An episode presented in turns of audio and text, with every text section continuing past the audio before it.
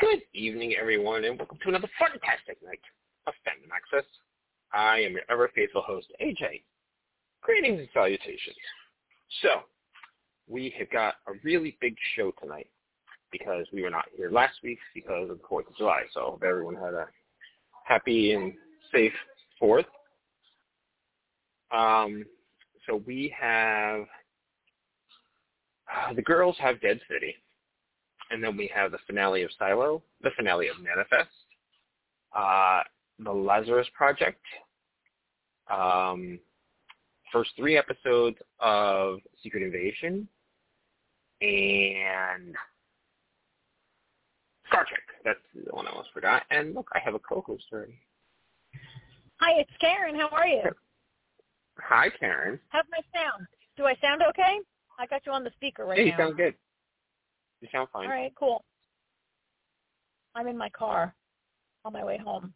Uh, so yeah, we got a, a, a what's his name? Ed Sullivan would say a really big show tonight, right?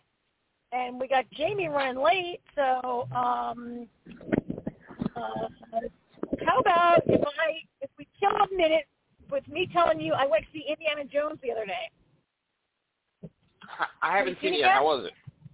No, I haven't. It We planned to, and it just hasn't worked out.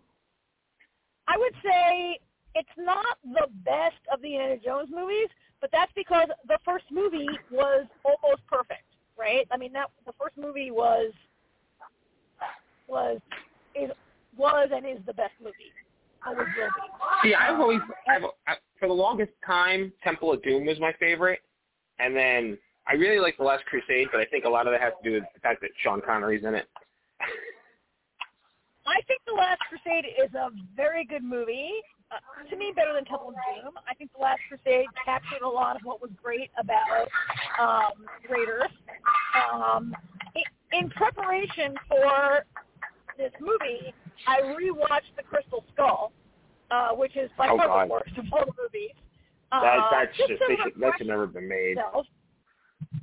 And I can save you rewatching that by telling you the most important thing to remember is that Indy and Marion get married at the end of that movie, um, which I had forgotten. I had remembered Shia LaBeouf turned out to be his son, but I forgot they got married at the end of that movie, um, which is maybe the only important thing to remember. But I thought it was a pretty good movie. I thought, you know, so I think this new Indiana Jones movie, it's getting some great reviews, it's getting some mixed reviews, which is fine. Uh, to me, it has a lot of those really great, like every Indiana Jones movie opens with like a 15 minute chase, like a set piece that's a Yeah. chase scene and a bit, right? And it has that. It has a number of really like kooky, crazy chase scenes. Um, Phoebe Waller Bridge is the is the person that he is on the adventure with. Um, she plays a. I didn't want to spoil who she is, any of it, but you know she's in it, um, and she's she's great. Uh, and the Nazis are back, which the Nazis are always Indiana Jones' kind of best Well, yeah. enemy, right? Like, like, like, because Crystal Skull, the Russians, like there was a Russian. Uh, Cate Blanchett played that horrible Russian scientist that was just kind of terrible, right? And like, they're back with the Nazis, which is great because um, they just are a great foe for for Indiana Jones, these Nazi scientists or whatever. Um, so I thought it was pretty good. It's long. It's two hours and forty-seven minutes. I thought we all felt it was a perfectly enjoyable way to spend two hours and forty-seven minutes. It didn't necessarily feel too long to me because it had at least five like crazy, crazy like chases and adventures and all this stuff in the movie, right? Very quickly moving, Cool. very fast moving. You know how an Indiana Jones movie will have a they'll have a thing where there's a map and there's a little line where the plane is flying from like Yep. Peru to Morocco or whatever, and like Yeah. the action just moves along. I thought it, I thought it was pretty good. I, I enjoyed it, and and for me, for a person my age, I remember my mother taking me and my brother to see Raiders of the Lost Ark in the movie theater. And so for someone my age, it's great to like like this. This is definitively the end. I mean, what what's Harrison Ford like? 82 years old, right? Like this is the end of his career as a as an action hero. And it was a nice. It's nice to like sort of have that end of the, you know, to have it. It was, it, it was for me. It was great to be able to see the last movie in the movie theater. Also, we're getting some Yeah, things from Jamie. true. She's waiting to jump in. Anyway, Uh, She's uh, hi, Jamie. Hello. hi Jamie, how are you? My mouth hurts, but otherwise I'm okay. Uh, you went to dentist today. I'm still waiting to get my root canal, but well, I'm, I'm just waiting, a I mess all the way around. It seems like, but Well, All right. while we were waiting, Well- I a two-minute great uh, uh, Indiana Jones review. So, no, it's fine. I haven't had a chance to see it. I'd like to see it, but I have not. I, well, Yeah, I I haven't had a recommend it. to I give it a thumbs up. I give it a thumbs up. Um, it's not going to win an Oscar, but it's perfectly great way to spend three hours, and I recommend it. Three hours. That's long. Isn't it usually Two- that long two for hours. that kind of movie? Two forty-seven. It's two, Two hours hours and and 40 forty-seven minutes. Okay, that just seems like long for that kind of movie, but that's cool. It's long, but remember, every twenty minutes there's a massive adventure chase scene. It's very fast-moving. It's, and, not and like it's the last two hurrah. hours. Yeah, Okay. it's not like two hours of people sitting around talking. You know. Yeah, true. Yeah. True, true, true. So. All right. Well, as I mentioned at the beginning of the show, we have a really big show tonight, so you girls should probably get talking about Dumb City. I mean, Dead City. Uh-huh. What did you say? Dumb City? Is that what you called it? Yeah, that's what he said. Yes. uh, so um, we've had two episodes, and and it took us up through, you know, Maggie and her new group of friends entering Madison Square Garden um, to try to find Hershel, and we have this sort of big like fight through uh, the Croats space. Um, which, that's where we left off. I, uh, I I'm not really necessarily prepared to recap last week also, but Oh, talk about them generally, generally have to talk maybe generally about where we are, right? Um, I, I, you know, I'm a little unsure how I feel about this. I feel like what you have mentioned before, like, do I like this show better because it just is not as bad? Is it objectively good, or is it just not as bad as I? I like the character development moments. I don't really like the Crow as a villain. I guess. No, I, I I get that. I know we've talked about he is kind of like a lot of the villains, but like I said, there is kind of some more to it, but that you can't talk about yet because you haven't seen the end of the show. But No, um, but that being said, this episode, episode four, is the one that kind of tells about the fallout between the two of them, right? yes, you see you see a, see a flashback scene where the Croat is torturing a child, and um, it's great in the flashback scene. You get to see Simon, uh, uh, Steven Ogg as Simon. Um, yeah. you know, uh, who reminds us that for the saviors, torturing and killing children was a line they do not cross.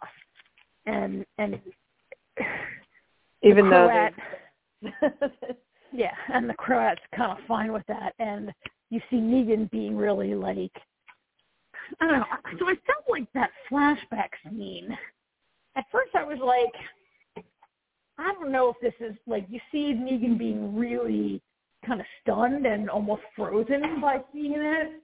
But I, felt like they did an interesting thing where it's sparked by Negan walking into a room in Madison Square Garden and seeing a dead young person that that the Crow has clearly tortured and killed, right?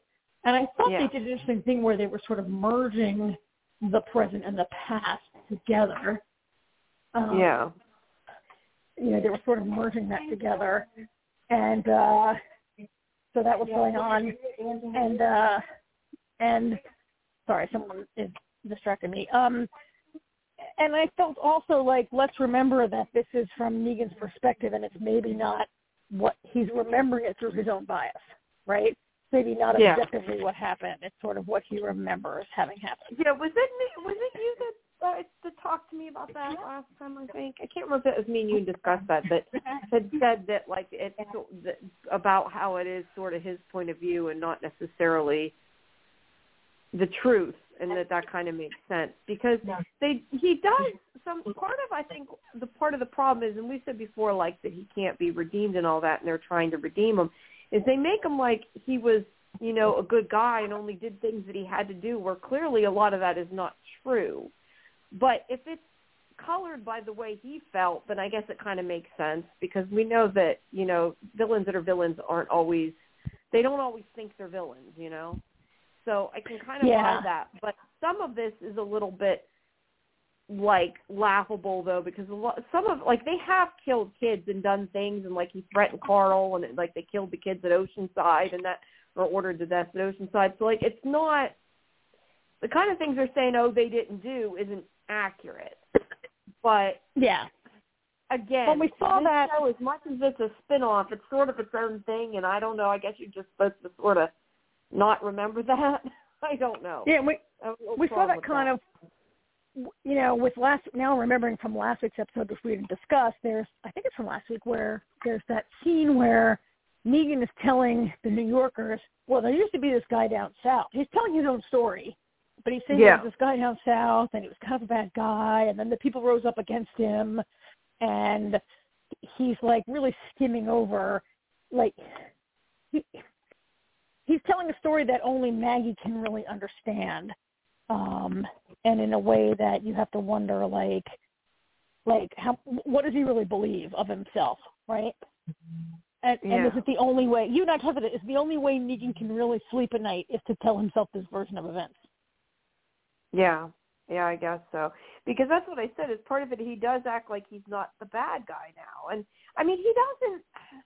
I shouldn't say that because it's not entirely true. Like he doesn't say that he didn't do things, and he doesn't always necessarily make excuses for it. But at the same time, he makes it like he had no choice, which he clearly Yeah. had choices and chose to do different things. Like the fact that you know all those women that he forced to marry him, quote unquote, so he could rape them all the time. I mean, that's not okay, but it's sort of like glosses over that. But if it, I, I can kind of buy that he he believes the way he has to get through it. And I mean, there's a lot of bad things that happen that people do in this show. I mean, you can't say a lot of people do bad. I mean, we said before and talked about how like you know Rick's people attacked the saviors. That doesn't give him a right to do what he did, but obviously what Rick's people did wasn't good either. So there's always kind of that gray area. But I do feel sometimes like they they're trying to make us think that he's a good guy a little too much. But if it's through his perspective, then I guess I can kind of buy it in that sense, if that makes sense. So Mhm. yeah, yeah but I mean, I, they didn't actually. I mean, but Negan didn't out and outright, at least that we've seen, like torture kids. But he obviously Right. let kids be killed. I mean, I think it's it's a stretch to and a little hypocritical, but at the same time, I don't know that he would have done some of the things that the Croat does. Like, I don't think that he would have. Like I said, I don't know that he would have outright tortured a kid like that. But that doesn't make him a good guy, regardless. Um, yeah i mean so we saw some other stuff in these last kind of couple episodes uh you know as i said i like these kind of characters we're seeing like as they were preparing to to sneak into the croats stronghold we saw like maggie and and maggie maggie had this moment where she talks to negan about everything she has the people she loves is in this little box and Yeah, I'm like, what know, about Negan's all like- the other she met along the way who apparently didn't really mean anything the way she says that? Oh, I mean, I No, but get clearly family, but clearly her father and her sister and her husband Yeah. are the big losses there. But she talks about that, and you know, Negan's like, then Negan offers something about his own pain, and Maggie's like, I thought you knew when to shut up, right? Like, th- there are two things going on there. That, like, on the one hand, yeah, Negan can't not talk about himself, but on the other hand, like Maggie, like Maggie doesn't want to open herself to any growth within Negan, right? Like, I'm not saying I want to either. I was just gonna I don't know like, if she necessarily should, but yeah, but you're right. but like I'm I'm kind of liking these character development moments. I'm kind of liking that there's a really small cast and a whole bunch of them got killed. This, like a whole bunch of these red shirts, the, these new people in New York City got killed this week. Like it's a small cast There, Yeah, it allows, I think, shows. right? other shows. it yeah. allows those character it moments. Um, yeah, which I, I think we're missing a lot of. right? I think so. the and they're trying to I mean, I don't necessarily love like Negan getting this growth like they and I don't love I do like yeah, the Croat is a cartoonish villain. Um and what he has done makes no sense at all that he's able to control like Manhattan's small but it's not small. The idea that he controls the entire island of Manhattan is kind of ridiculous. Um and some of the things we've seen are kind of but, you know, he they're trying to raise this issue of like, did Negan create the Croat? Did the Croat create Negan? Did they create each other? And then, you know, we see, I think, that the person that the Croat is, I think Negan is repulsed by this guy right now, right? Um, Yeah. The question is, and, and again, he did throw him out because he did that, but I, I I question how he probably feels different now than he would have then. Because I almost wonder, and maybe I'm wrong by this. I mean, I know they're like, you know, you cross the line, you wouldn't kill kids or something, but part of me almost kind of wondered if he went against him also just because he didn't do what he said. Not entirely because of what he did, but just that Negan said Yep, not to do uh-huh. it. I kind I kind Right. of wonder that, um, and I wonder if he really was as repulsed at that point, like as he is now. I mean, I think now he he definitely is against him and doesn't like what he's doing. But I just part of me uh, kind of That's wondered point. it was like he was the one that wouldn't fall in line because yes. yeah. So I don't. I mean, I don't know. It, it's kind of hard to tell if if Negan. I mean, I think Negan's changed, but whether I mean, we don't really know the real reason. I mean, he can say that's the reason, but there's really no way to know for sure if that's you know if that's why or if it's kind of both or Yeah. yeah.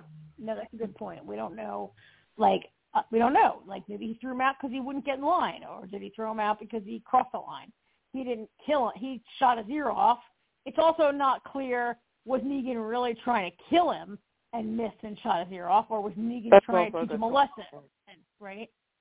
Um, Well, I mean, Uh, I, I made a point. I, remember saying during the, the regular show a couple times that the one thing I, I kind of questioned that people are so scared that like if just one person would stand up and shoot Negan, probably everybody would go against Negan. That it just you know it's like nobody's even willing to take the chance, and sometimes that gets a little bit unbelievable. But that makes me question too. That's why in a way you can't have people any dissenters. Like you can't have those people that don't follow the rules for that reason because if you leave them there then that can spread too you know so the way a dictator has to crush any like Right. bit of dissent because they might lose their power. right right Yeah. so yeah it's interesting i i'm kind of curious how how it could have went if maybe he hadn't left like but Yeah. i mean we'll never know Yeah.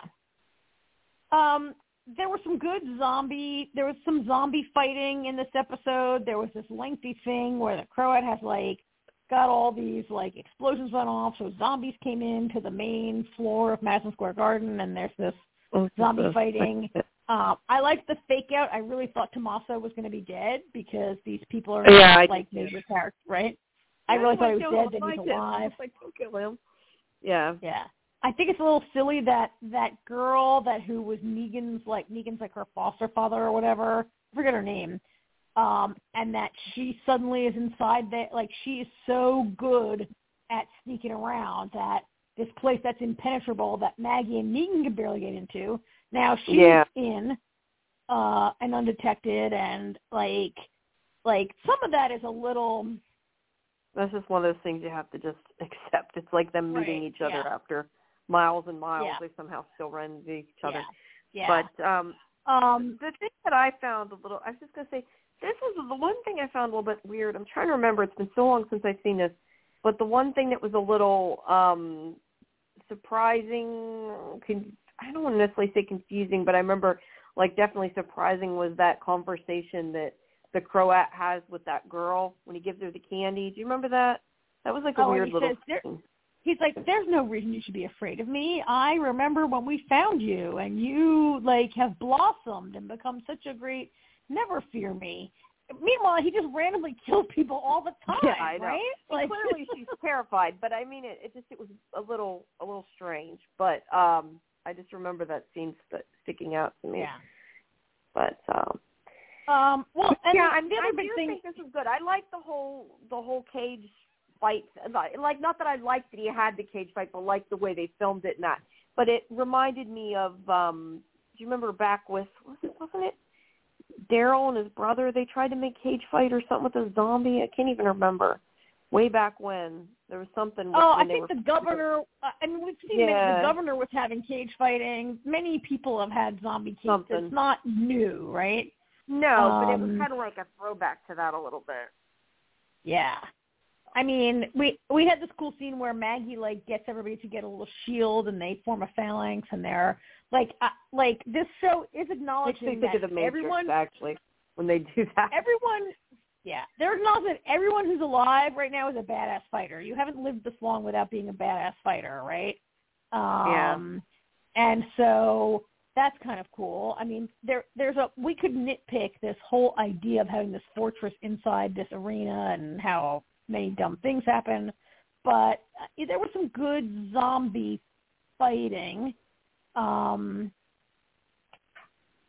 you know, and, and then there's that part where Negan meets up with the Croat, and the Croat's like, "Okay, Negan, I have what you want," and it's the sheriff, right, and the marshal, and he's like, "I don't want the sh- marshal, I want the kid," and and the Croat ends up throwing the marshal off the balcony, and Negan saves him, and the Croat's all like, "What are you doing, Negan?" He's acting like he gave, I don't know, like He's acting like, Like- he should be like he's still his friend. That confused me a little Yeah. bit at, at first. Like he, like Negan thinks that this guy is like after revenge yeah, or would be after revenge because that's what makes sense. And when he first sees him, the Croat's like like he's acting like they're still old buddies. That's what was a little confusing to me at first. I mean, some of that will make more sense later, but I I don't know. I just was a little at this one. Yeah. It was a little weird, yeah. But th- but that guy's Well, so off the rails. I mean, it, it's hard to tell. Well, when he tries to kill the marshal, like it kind of makes very little sense that, like the marshal pursued Negan, Negan has to pursue the marshal. So I guess I guess the girl's like, look, I I caught this guy who's trying to get you. I guess he figures it's like a Um, revenge thing. Like he would want to kill him because like- he tried to kill him. And I then don't he's like, I'm gonna I'm gonna kill the marshal and throw him. off. And then Negan like saves the guy, right? And and Crow's like, what are you doing? Why would you save that guy? And then like the Crow like shoots an arrow in him, but and then they pulls it at. There's all that crazy shit. Like I'm like, what is even going on here? And then the marshal turns around and is like, uh, you're under arrest, Negan. And I think my favorite line of any Walking Dead is when the, the marshal's like, you're under arrest for blah, blah, blah. And Negan goes, you're a dick. yeah, because he is being a dick. But yeah, it's funny. It's like Yeah. really, I just saved your life more than once, and like you're gonna do that. Yeah. Yeah, they kind of go back and forth a bit. Um, Yeah. yeah. But obviously, Negan. I mean, we know Negan's changed. Whether he deserves redemption is a completely separate issue. But um, yeah. I remember Yeah. before they had all these spin-offs when we thought they'd probably kill Negan to get redemption, and now it's like they have this show instead. and That's never going to happen. Yeah. But So anyway, I mean, it, it's definitely look, it, it's definitely better. And as we said, there are a few great things. The smaller cast, this and that. Like, are there problems with like The Walking Dead is unable to write a like a villain who's anything but like a cartoon right now. Um, Yeah. And so I have to like, I- just can't even. We can't go there because I'll like lose my mind complaining, right? Um, Yeah. And I think like, I think like the promo for next week.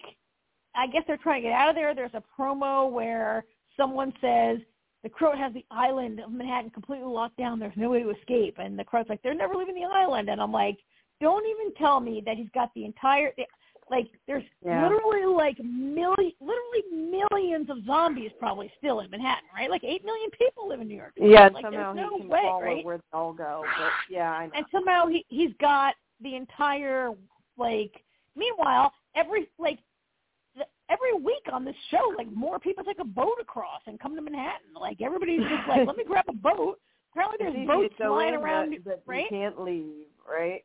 It's like there, yeah, you can get there. Like, what do you think? Like Hotel. California? Yep. yep. Apparently, like all of Jersey City is littered with rowboats that you can just hop in and go across. Um, and I anybody think can he just like right? usually shoots them. I, I get the opinion that usually when somebody comes across, they he like destroys their boats or whatever. I guess I don't know. I don't can't remember if they actually said anything Alright. or I just kind of assumed that. I, I, I, I hate I hate to cut off the conversation of hate, but we got to we got a lot of Yeah, tunes. no, we're done. I think we've covered it. I think we've covered it, right, Jamie? yeah, I think we have too. All right. Yeah, I think we've covered it. I think we're good What- to move along. What else? Yeah, and What um, else I was have gonna you say seen? I talked to today. I talked to Karina, who plays Amaia, for post next episode. Who's The that? one who's like the the woman who's like sort of the leader of that other group. Oh, the leader of the New York people that they met when they got there. Yeah, the one that that uh is with Thomas Thomaso. Is that his name? Thomaso? Oh yeah, Yeah, um. Yeah. Yeah, her. All right. Yeah, I talked to her today. Um, but it's Cool. for post the next episode, so it'll be up after Sunday. I just want to mention that before I forgot. All right. All right. Yeah, I think we we went through this okay though. And the Yeah. only other thing So I'll what else have you seen, Jamie? we always I always post the uh Sarah's reviews each week too that people should should check out. All right. Oh, yeah. So Cool. uh you so- wanted to do um Secret Invasion? Yeah. That's Okay. the second thing I want. We've yet we've yet to talk about this show. So Yeah, because we forgot about it the first week. Oh, yeah. Well, I watched. I think it all within. I watched. I think I watched the other ones like this week. I think it still was, and I just watched the last one today. So I just finished it up. All right, so can we? Um, I just want to start by asking AJ, have you read the? There's this is a Marvel like short little comic thing.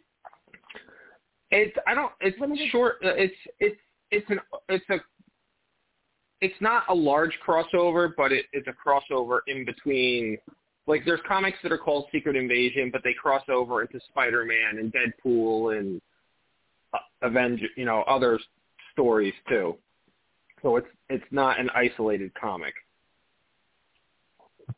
Oh, all right. Uh, and this storyline is taken from. Uh, is this Yeah. like literally from Yeah, of comics, or is it like new? Um, I, I haven't read all of it. I've only re- read pieces of it, um, but I'm familiar with the whole story. Um, and there's actually some things that happened that I didn't know that actually did happen in the comics. Like when when Maria Hill dies at the end of the first episode, um, I was surprised by that. I was like, "Holy shit!" I was like, "They just killed Hill." I was like, "What the hell?" And then you know I was talking about it with a friend at work, and I was like, "You know." they haven't really utilized her other than like a sidekick, you know, through all this Marvel stuff. So I'm not entirely surprised that they did that. And then I found out from somebody else that apparently that actually she actually dies in Secret Invasion, but then she turns out to be alive. Which I I had a I already had a theory that she might be alive, you know, that it wasn't really her. Because I just felt like mm-hmm. that was surprising that they killed her. And then this last episode, killing G'iah, that I don't get that at all either. so, Yeah, I was surprised by both. yeah, like they make all this hype over. Um,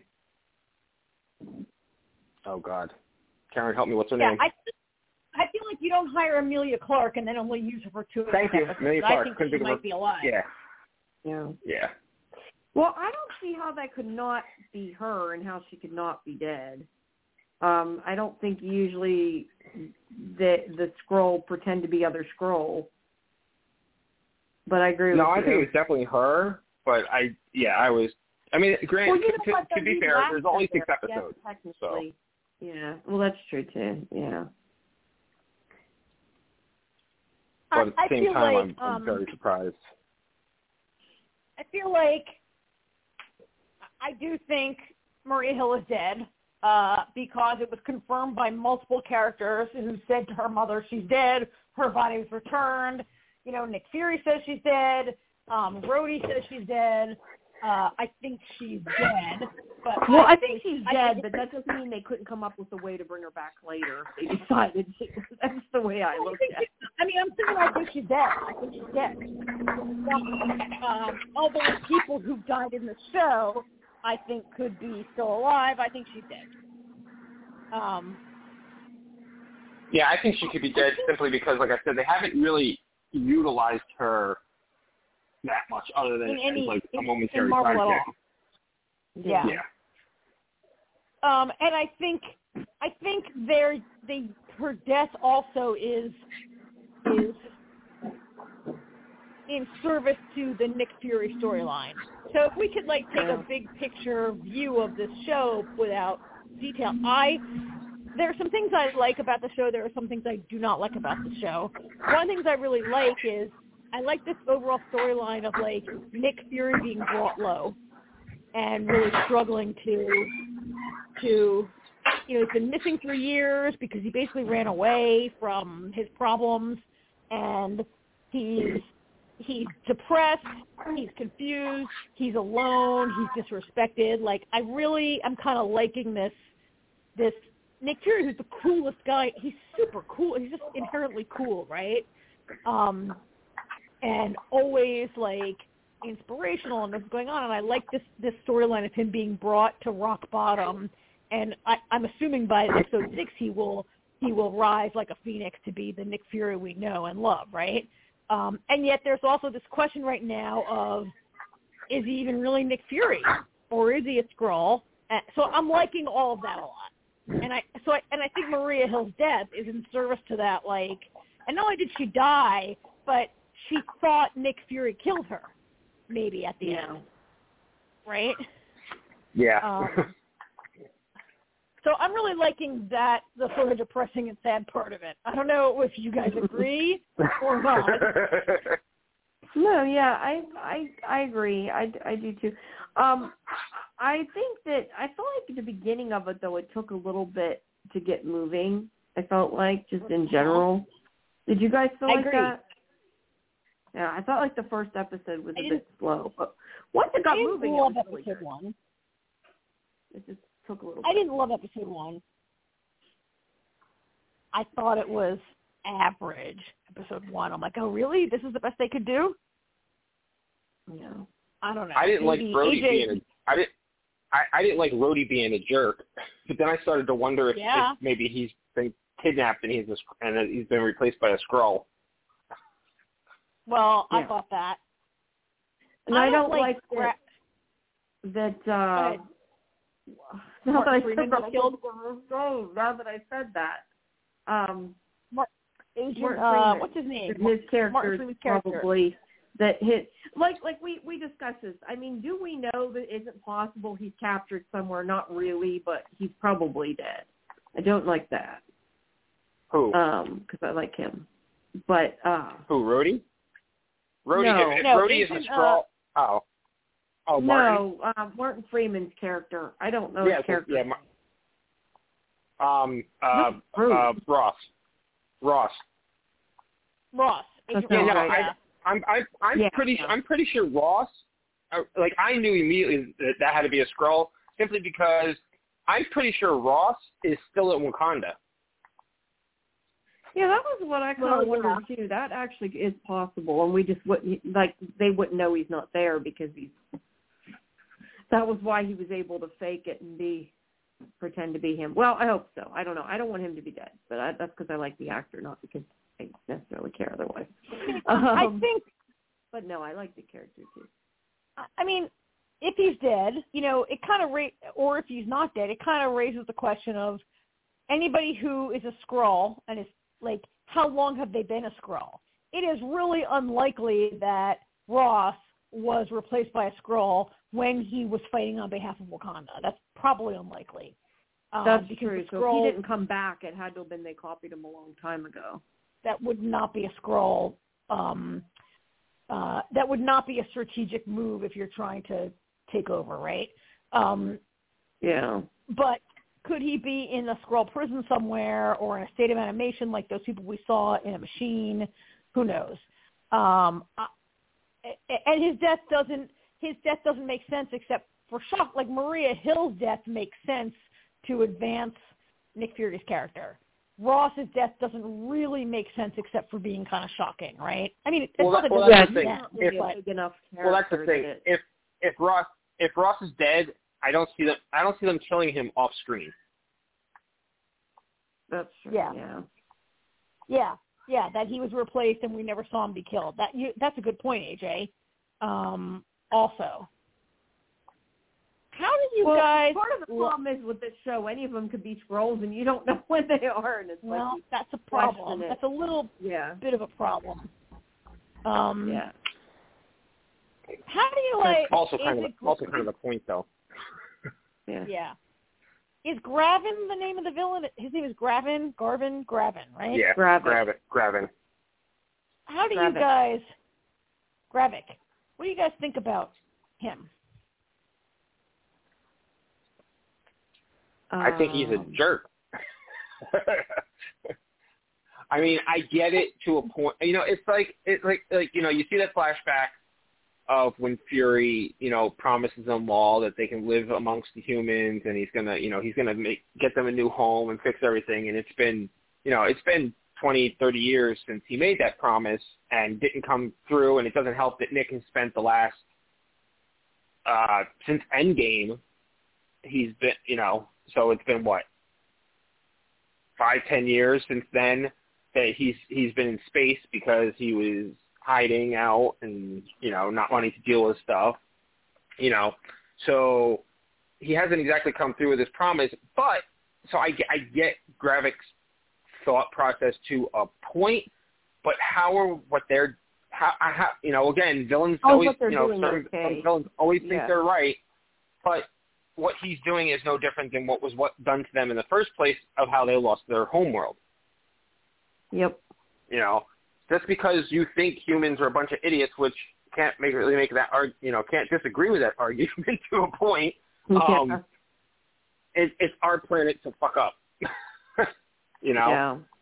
Think- Yeah. thinking that you can Yeah. just come in and take over because because you want a new home doesn't make it right. I, I get his thought process, yeah, but it doesn't make say it he right. wasn't still trying to get them a home either. It's not like he gave up and they weren't still trying. Wow. They they just kind of got sick of waiting, I guess.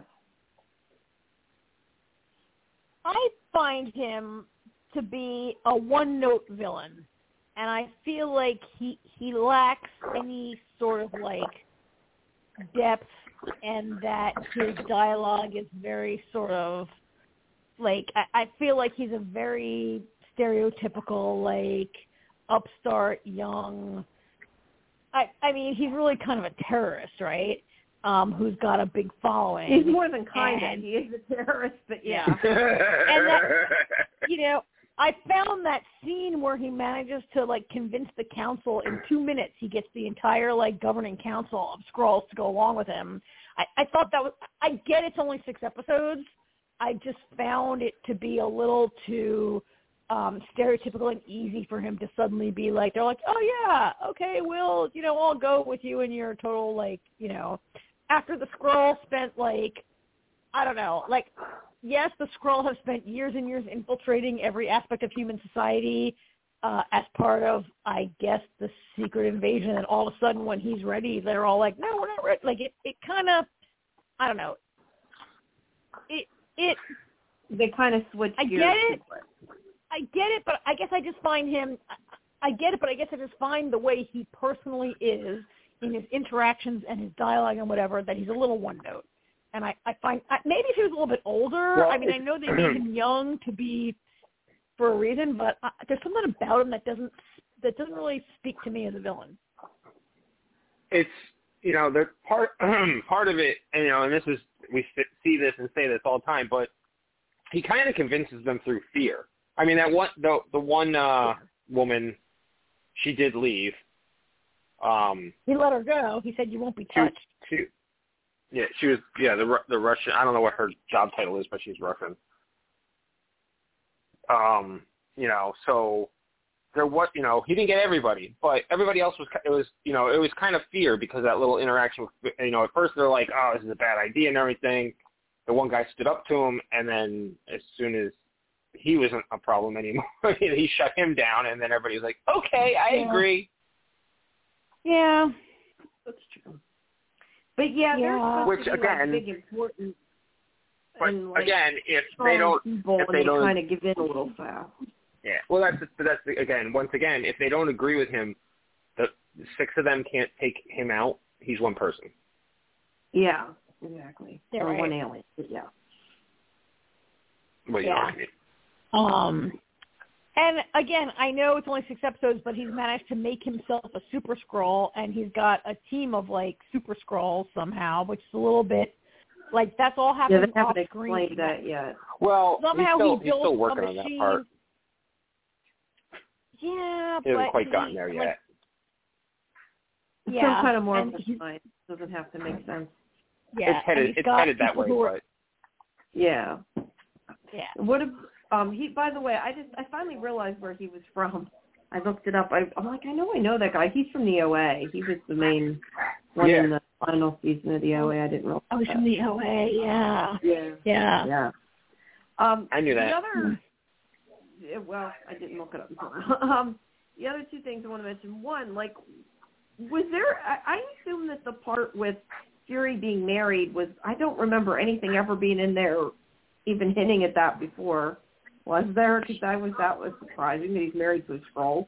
If we're to assume that's really him, that was kind of a little surprise. He's married to a Skrull, and he knew she's a Skrull, right? Like that was Yeah. huge. I thought. Yeah. I I was not Yeah. ever aware of that. No, I wasn't either. That's what I meant. I Well, thought maybe I missed that's- something because I felt like we were supposed to know that, and I'm like, what? yeah, no, that that's completely new. That's not Yeah, something that we was- knew. Although she's, it seems like may or may not be working with uh Gravik. I Oh, kind she. of think I, I think she absolutely is. Well, Or they th- just made it look that way, maybe? is, but I kind of wonder if that's like more of a red herring and that she's actually not, or she's pretending to be, or something. That's just my own guess. I don't know, but No, For that's, whatever a, reason, that's I a fair like- guess. I feel like But we're going to definitely try. They're definitely. Oh, they're definitely. Yeah, they, they're definitely it making it is. look I'm that just way. Saying, I feel like it's a, like it's a red herring, like it's going to turn around that You're probably he's right. actually tricking them or something. Um, just because. Yeah, you're I- probably right. They do that shit all the time. Yeah. I really enjoyed the scene where she confronts him at breakfast. Now I've told you that my favorite part of the show is the idea of Nick Fury's development and where he's been, and that whole part where she's like, "You never You have been the same since the blip. You came back from the blip, and you've never been the same. And and like, and then the blip was one thing; it wasn't your choice, but then you chose to go into space." To find a planet for the Skrulls, and you've been gone for like however many years, right? You've been gone for like literally years, and i've never heard from you. Like, Yeah, and you're questioning really- me. Like I did what I had to do. Get over it. That's kind of what she said. Yeah, like she really, but I like how she really, she really laid it out for the audience of like where Nick Fury is like psychologically right now, right? And and like Yeah. what he did and how uncool it is. Like like Nick Fury, he's made a bunch of excuses about like, oh, I got delayed, I had to do this. She really lays it out there about how bad it is, what he's done to her. Um, Yeah. and and like I, I I thought that was a good. I thought it was just a well done scene. It was short. It laid it all out there. It really set the stage between them, and it really sets it for you to understand why she might be with Gravik at this point. If she Yeah. is. By the way, and I don't know how accurate this is, but I just was going to say, according to IMDb, because I had it up, I was looking at the people's names. Um, it says Guy is in all six episodes, which could just be wrong, but just Could be noticed wrong. that. Yeah, I don't go by im- im- I, I don't Well, go, then I it don't go by also IMDb, says, but you know what? Now that I said that, though, it also says that uh, Col- uh, Maria Hill's in five of them, so that may not be could be, accurate. could be flashbacks. Could be could be flashbacks. Yeah, it could be. Yeah. Um, the other person Which I all want right, to let's mention not even worry about that. before is Olivia Colman, who's awesome. I very much She's awesome. enjoying her in this. Oh, I, yeah. I loved She's her little fantastic. thing with the owl where she put the eye patch on it because he bugged it. That was funny. Yeah, that was funny. cute. Yeah, I like her. I always like her. She's she's a good actress. Yeah, she's great as like the frenemy kind of person. Yeah, yeah. Yeah. Yeah, it's Yeah, kind of surprising to see her be so. um I, She's not obviously not a villain, but be so like violent. Uh, I was not expect Yeah. originally expecting that anyway. That was kind of funny. Yeah. Well, yeah, I, I guess I should say I have seen her as a villain. She was a villain in that one Doctor Who episode, so I have seen Oh, her yeah. be violent before. But um, but I don't know. I didn't expect it in this. Um, but yeah, she's good. All right. Well, Um, before we wrap this up, can I just say that I think the, credit sequence is spectacular. The animated opening sequence. you know, it's- I- Karen, love it. You know that that's stable diffusion. I just have to mention that. I don't know if I said that before in here, but that's That's made using stable. It's made using stable diffusion, which is sort of Oh, without going into big detail of a version of Midjourney or how Midjourney started. Kind of, it's Oh. hard to explain, I but know. it's made I know there was film. there was some called- controversy that people are like, "Oh, it was made with AI," Yeah. but I mean that's what Yeah. it's for. I think it's beautiful and interesting cool, and yeah. cool and different. I love it. It, it fits it. Yeah, I like it a lot too. But they It's did actually- have artists yeah. on it also. You, it's funny that you mentioned the whole controversy thing. It's it's because people need something to talk about on Twitter. Yeah, Yeah. well, they're always bitching about the problem with pro, about Yeah, saying. AI is taking jobs and that. Yeah. So At any rate, it's All right. made with stable diffusion, which is what I use. So I thought that was At pretty So- any rate, it's so- gor- it's gorgeous. yeah, Yeah, it, it is it is awesome. So Yeah. Jamie, you so you, Yeah. so you you turned us on to um the Lazarus Project, and you haven't watched it. And I haven't had time to catch up now. But to be fair, I've I've had so much crap going on with my with my tooth and being No, sick and everything else. I'm I'm trying. I just have I know, not I had time to It's sit just down and it, I, no, it's Yeah. just it's just ironic no, it's because funny, you were the one that turned really us on to it. It. I just have not had time. It's I really saw really part of good. the pilot, and that was it. But I am going to watch it. I just have to have time to sit down and see it. There's a lot of things I want to watch, but um yeah. All right. As I was going to say, I haven't. I don't think I've seen. I mean, you guys can talk about Silo, I guess. I I did not see the last Silo, but I like I said, I I know what happens. I just haven't had a chance to actually watch it. Well, Do you want to talk about it now, or do you want to do you want to run down some website updates real quick? Uh, well, I'm kind of behind on a lot of things because of what's going on. I'm Oh, trying to think right. what if there's anything specific that's been up. There has it hasn't been as, as quick updates. There's been a lot of interviews, but truthfully, a lot of the stuff, even though they they shoved so much into last week, a lot of it's stuff that doesn't come out till like the end of the month or next month. So it's nothing necessarily that's gone up right now. But I did do two for uh Dark Winds this week though, which is coming back. But I don't I can't remember if you guys watched that or not. I don't think you did. Did you? I don't even know what that is. It's an AMC show. It, it's based on a book. Um, and I mean, I like it. It's not the kind of show we talk about usually, but, but it's pretty good. But yeah, so yeah, been a lot of interviews, but not as much posted because a lot of the stuff's embargoed and hasn't uh, hasn't gone up yet. But uh, yeah, but getting there. There's a lot coming. it has to go. out. Put it that way. All right. Well, do you want to do Silo now before I go, or you guys want to do the other? Yeah, that works. No, if you want to talk about Silo, that's good. Yeah, I can sort of somewhat chime in at least for the parts that I know, but like I said, I didn't actually see that last episode. So my first question is get details. for Karen. Up to this point, how much has the show stuck to the book? You're good, as Karen? I don't know. Maybe. Sorry, I, I just had my thing on mute for a minute there. Um, it Oh. has not always. It has not. I wouldn't say it's been a hundred percent devoted to the book, but there are some things that have changed. But it has been pretty close to um, the first book, I think. Um, as I recall, the ending goes a little bit further, and I think they have chosen to hold some of it for maybe the next season. Um, I have to think about that if it, if it was exactly the same. There have been some things that were a little bit different, and this bit that goes down at the end with the with the screen and the tape. Um, I mean, I love the way they did that, right? If I That was recall hilarious. correctly, yeah. If I recall correctly, that might have gone down. Shut your eyes. yeah, shut your eyes. Shut your eyes. Right. Unsee what you saw. Yeah, and that he wouldn't even like just kill them or even um that like I guess you I guess they can just only kill so many people, right? Um but that he's like, close your eyes, don't look. Like, how are they ever gonna not like tell what they saw, Yeah. right? Um, Yeah, that secret that secret's done. Um, I- think it's been, anyway. What you're saying is, I, I think it's been pretty true to the story. I think there have been a little bit of differences. I have felt that all along they're kind of the changes they've made are worth it um, and insignificant. But I feel like the way Wool. So the first book is Wool, right?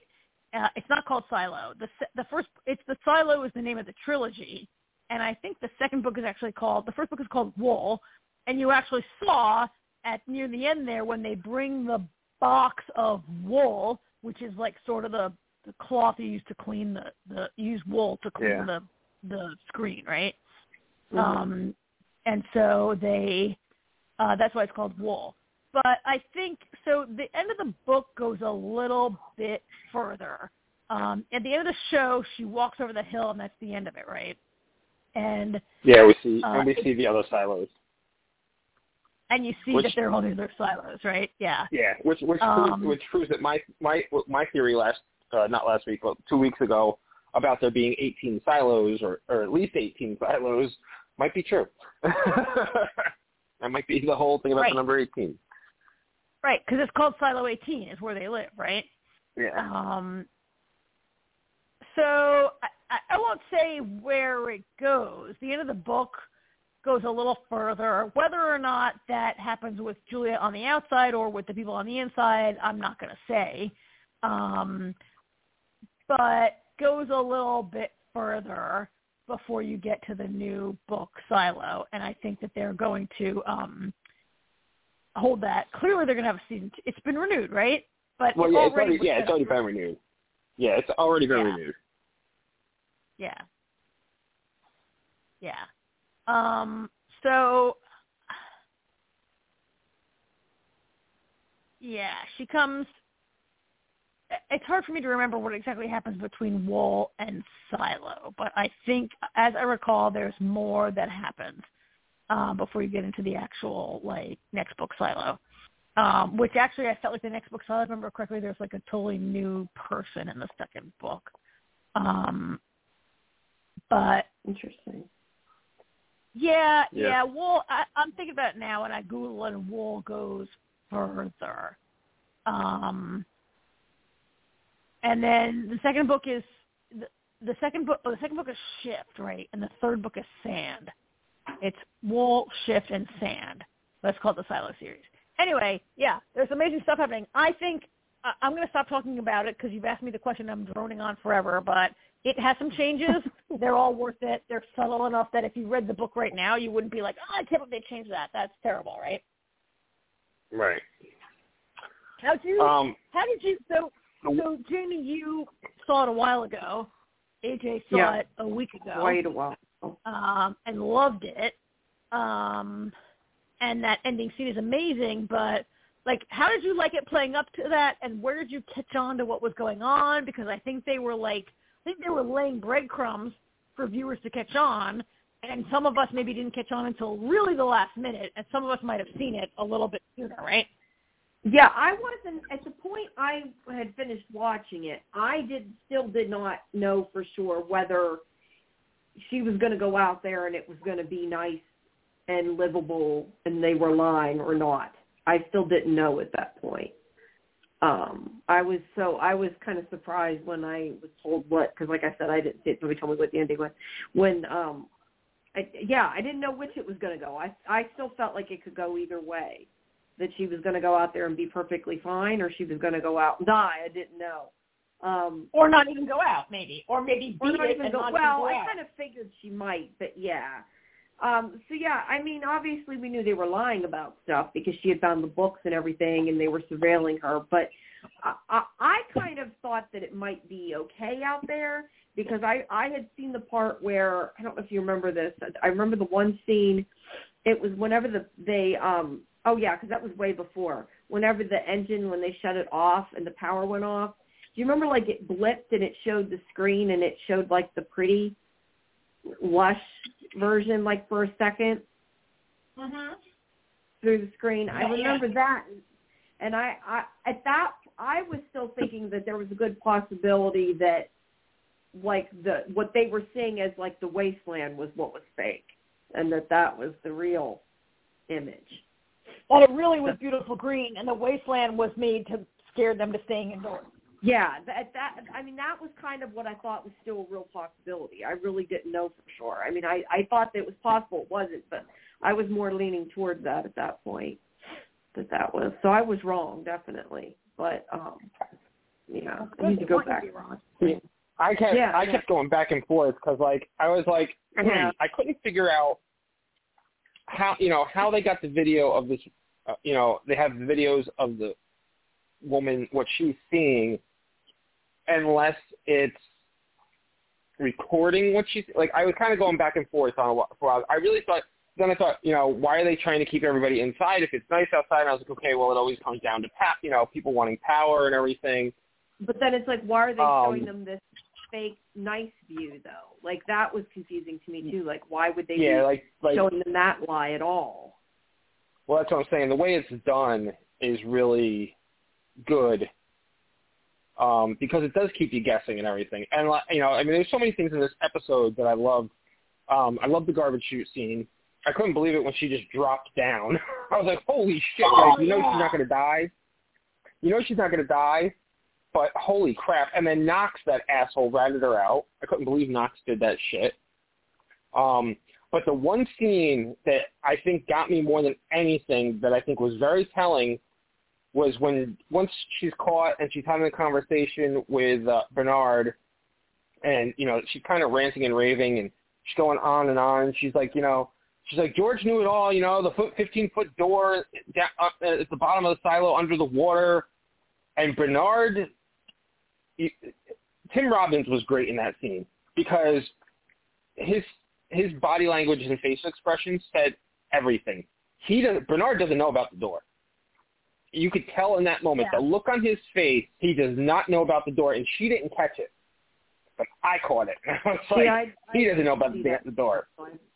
I don't. I was like, he doesn't know about the door. So there's definitely more going on here than anybody, you know, than just, you know, it's like it's kind of like both sides are right, but it, it, it I want to know more why Bernard and them are, are so.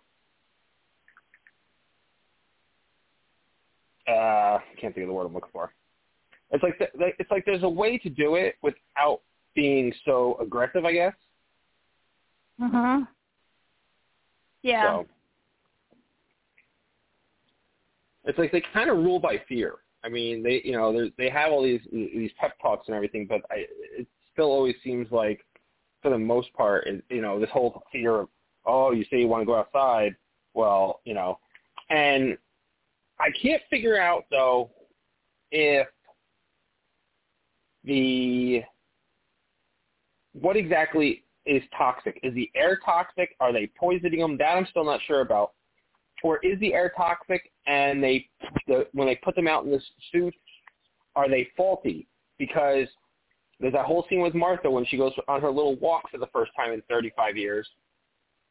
That and then she leaves that note for her uh, for for Juliette Juliette. that said something yeah. like the the the tape because the there was a whole yes. there was a whole there was a whole callback to the tape that she stole from IT back at the beginning uh, back in the second episode they talked about it Mhm. and Yeah. it was a huge they flipped out about it like it was this whole thing they flipped out about and could, nobody could figure out why they were flipping out about it. So it makes me wonder if that tape is specifically used to tape up the wrists and everything on on the suits when they go outside because they have like pinholes in them or something so it's not actually secure so that people breathe the toxic air and die. Yes, Um, you are correct, sir. They discover Walker figures it out um, that the Yeah, tape yep. they purpo- like the tape upstairs is shitty. They the downstairs tape is better. Is because they're purposely using shitty tape to tape up the the cleaning suits so that you will die. So that if there's I you know I- it's not explicit in this in this in what we saw, but if for some reason you don't take your helmet off, you will still die because your suit is not actually airtight. You're legible. So Walker figures it out, and Walker sends the tape upstairs, and Right. and she gets she goes to see that person in supply, and supply builds Juliette's suit with appropriate tape, so she is protected using the tape. That's what I thought. and that but and also you know juliette when juliette sees the screen and she realizes oh that little video i saw It's was like thing. five inches by eight inches she's like it's five inches by eight inches. And my thing right now is five inches by eight inches. And she's like this you know the the, the display is a lie. This and and all along when she says the display is a lie you think it, it's like she thinks it's that big display up top. The display is a lie really means that the display in her helmet is a lie right? Yeah. No, Yeah, does the because book, um the book then I assume tells what happens after her, right? If you read it. the book tells a lot. The book goes a lot further. It talks about like I don't want to spoil it. It tells what happens next. And all I'm going to say, Jamie, is that could be with Juliette. I'm not going to say if Juliette lives or dies. She could go five more steps and die, right? Or not. right, but I would like to know, or I hope it at least tells what happened rather than her just walking off and that's No. It it ended that Juliette. The way it ends, I, I guess you didn't see it, Jamie, is Juliette walks far enough away from the silo that her display starts to like little like falter a little Falter. bit. yeah, it stopped and working. she realizes that what she's seeing is fake and if she would walk a little further she sees the true wasteland ahead of her and she's on top of a hill and the camera pulls back to a bird's eye view and you see that there are there's a bunch of silos like like you know there was that little like bit of like doorway poking up above with a big circle around it you see like a whole bunch of those as they pull up into the sky so she yeah. realizes she's got to get to another realizes- place to be able to survive. I guess is what I'm. Yeah, she like realizes thinking, like- she's not the only silo. She realizes there are more silos, and that's where it ends. So, can she get to a new silo? That's kind of I my can't point. Like, say I'm whether curious she if can she go off forever or eventually Mhm. run out of air. I guess we don't But get to find out. it could be like when she walks away and doesn't clean, everybody inside the silo is like, "Holy shit!" and like they're getting a Well, that's a little good like point. too. Yeah. yeah, yeah, that that was great. That was great the way she did that. She she she walks over like she's gonna clean it and then she drops the wool. And everybody's like, Oh oh my god Yep. And she's like, and they're all like, what? Because nobody has ever not cleaned. And she actually says, I'm not going to clean. And Bernard says to her, everybody says that, but everybody else Everybody says at that. right? Yeah. Yeah. Yeah. And everybody cleans. Um, uh, Because they think it's beautiful outside so they want people But to see it. she doesn't know the truth until after that, right? Or does she know it before she decides not to clean? She She figures it out that's after she she doesn't clean. clean. She figured it out. Oh, okay. Yeah. Okay. She figured it out, and then she's like, I'm not cleaning, I'm walking away. Um, Yeah. so So what what happened next season could be about Juliette moving on and you never see any of them again inside a silo. It could be about Juliette is never seen again different. and you just and you just see the inside of the silo, or it could be both, right? I'm not saying, but or it could be loses like you very, said, different character and or yeah, or who, or who knows or who knows what their plans are. because yeah. You know, or they could completely go off the off the book and we might never know. At any rate, it's probably no, gonna I, I I I get the feeling that's not going to happen with this. Yeah, probably not. But um Yeah. but I don't think they've started working on it yet, so it could be quite a while before we before we well, find out. um, I mean, so here's the thing. If you guys wanted to read it, if you read Wool, it will take you further and tell you what happens in season two, at least the beginning of season two.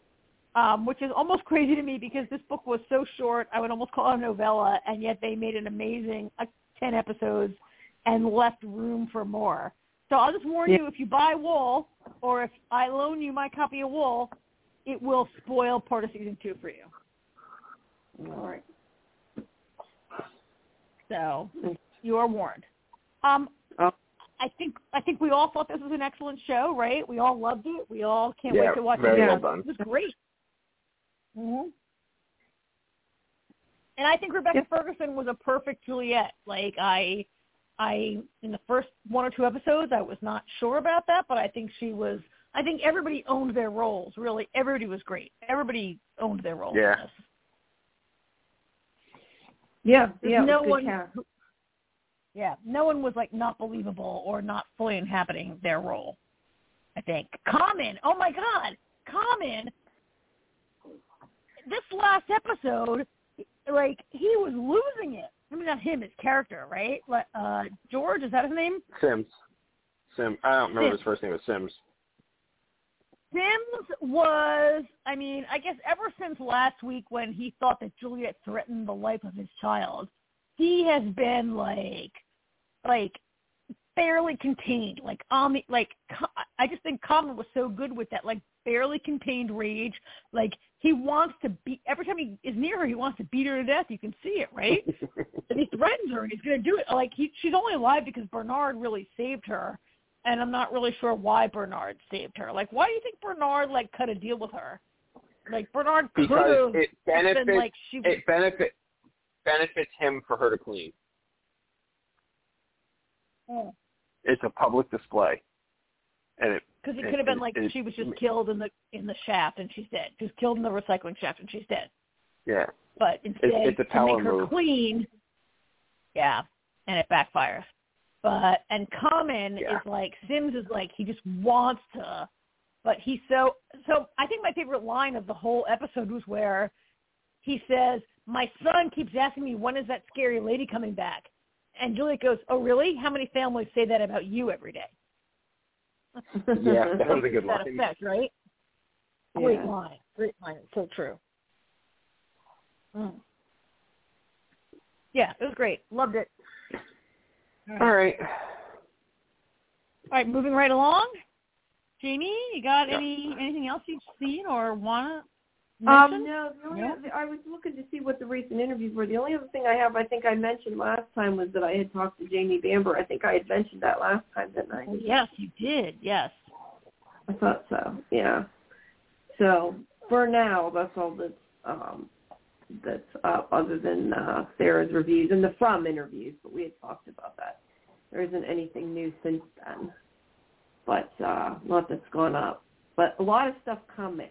it just hasn't been um, hasn't been put up yet, or that isn't out yet. All right, It's- A lot cool. of it's still embargoed. Um, the I was gonna say though. Oh, I did mention. I was gonna say Twisted Metal, but I mentioned that uh, last week to you guys, or last time to you guys, that that was coming soon too. So, Mhm. yep, yep. All right. I'm sorry. I, I right. don't got a lot to say, but uh, No, that's fine, Jamie. have time to catch up. And I guess if the we, we still don't know what's going on about the strike, but obviously if they have a strike, there's not going to be anything for a while. So because they have said and po- it's been out like officially that if they do go on strike, they're not allowed to do any press at all. So that will be the end of that for a while. May- maybe maybe we can maybe we can ask Gary about the strike next week when he comes on the show. yeah, maybe, he has some know. insight. Yeah, I don't know. Probably not, but you never know. No, probably not, but yeah. Yeah, Gary will be here next week. All right. Well, have fun, guys, and I will try to catch up on stuff. And how many episodes have been on of La- of Lazarus? Like, do I have a chance of even catching up, or is it kind of senseless to try? There's two left. There's two There's only left. two left. Five. Yeah, yeah. We wa- this, is- we're talking about episode six tonight. Episode six. There's Okay. eight episodes. Yeah. I can try. I just didn't know, but we'll see. But I really do want to see it. It looks really good, and you guys seem to like it. So It's crazy. Mm-hmm. all right. Well, I will talk to you guys soon. Then have a good week. All right. Talk to you next Bye-bye. week. Right. Good Bye. night. All right. Night. Right. Bye. All right. All right. So, do we want to do the Lazarus Effect, Manifest, or Star Trek? Let's um manifest is fading from my mind with every moment. Let's do that. Um I know I that you and I were thing. both you and I were both really kind of torn about the finale Yeah. and the way it all Ind- ended. indifferent. And I'm, I'm kind of indifferent. yeah, I think is the best way to. I mean So I think they stuck the landing. I, I I do feel like stuck the landing. I feel like it all came together. Um, as I'm watching the last two episodes, and I've been saying this for a couple of weeks now, I really, truly, I, I feel bad for Jeff Rake because I really do feel like this shortened 20 episodes for one season when he wanted five. He, you know, he he didn't get the full effect of what he of his vision, and I think he tried to shoehorn some stuff in that could have been left out. Um, you, when you and I were texting, you mentioned the whole thing with Ben and Saanvi could have been left out. I think the reason he didn't leave that out, and we just got that little snippet of it, is it was for fan service because I, you and I both, I mean, since the beginning, we've always said what amazing chemistry those characters have together, and not even romantically necessarily, you know. So to Yeah. see them finally get together in the in the waning moments, though, I thought that scene was great. I was like, you know what? Finally, I was actually, I don't, I'm, not, you know me, I'm not a shipper, but those two just fit so well together.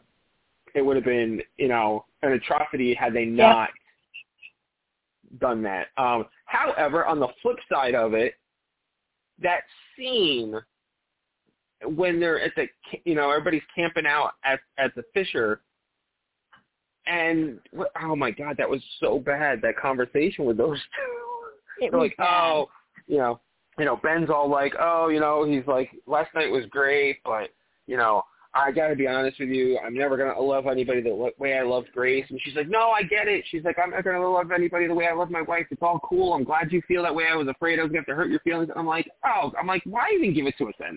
you know, like I was happy for it, and I was like, and, and I get it because of how it ends, but it was just kind of, it could have been done. It could have been done, handled better, or or say nothing at all, and then everything happens, and he goes back to Grace, and she goes back to her wife, and, and the two of them just kind of give each other a look, maybe, and it's it's done. You know what I mean?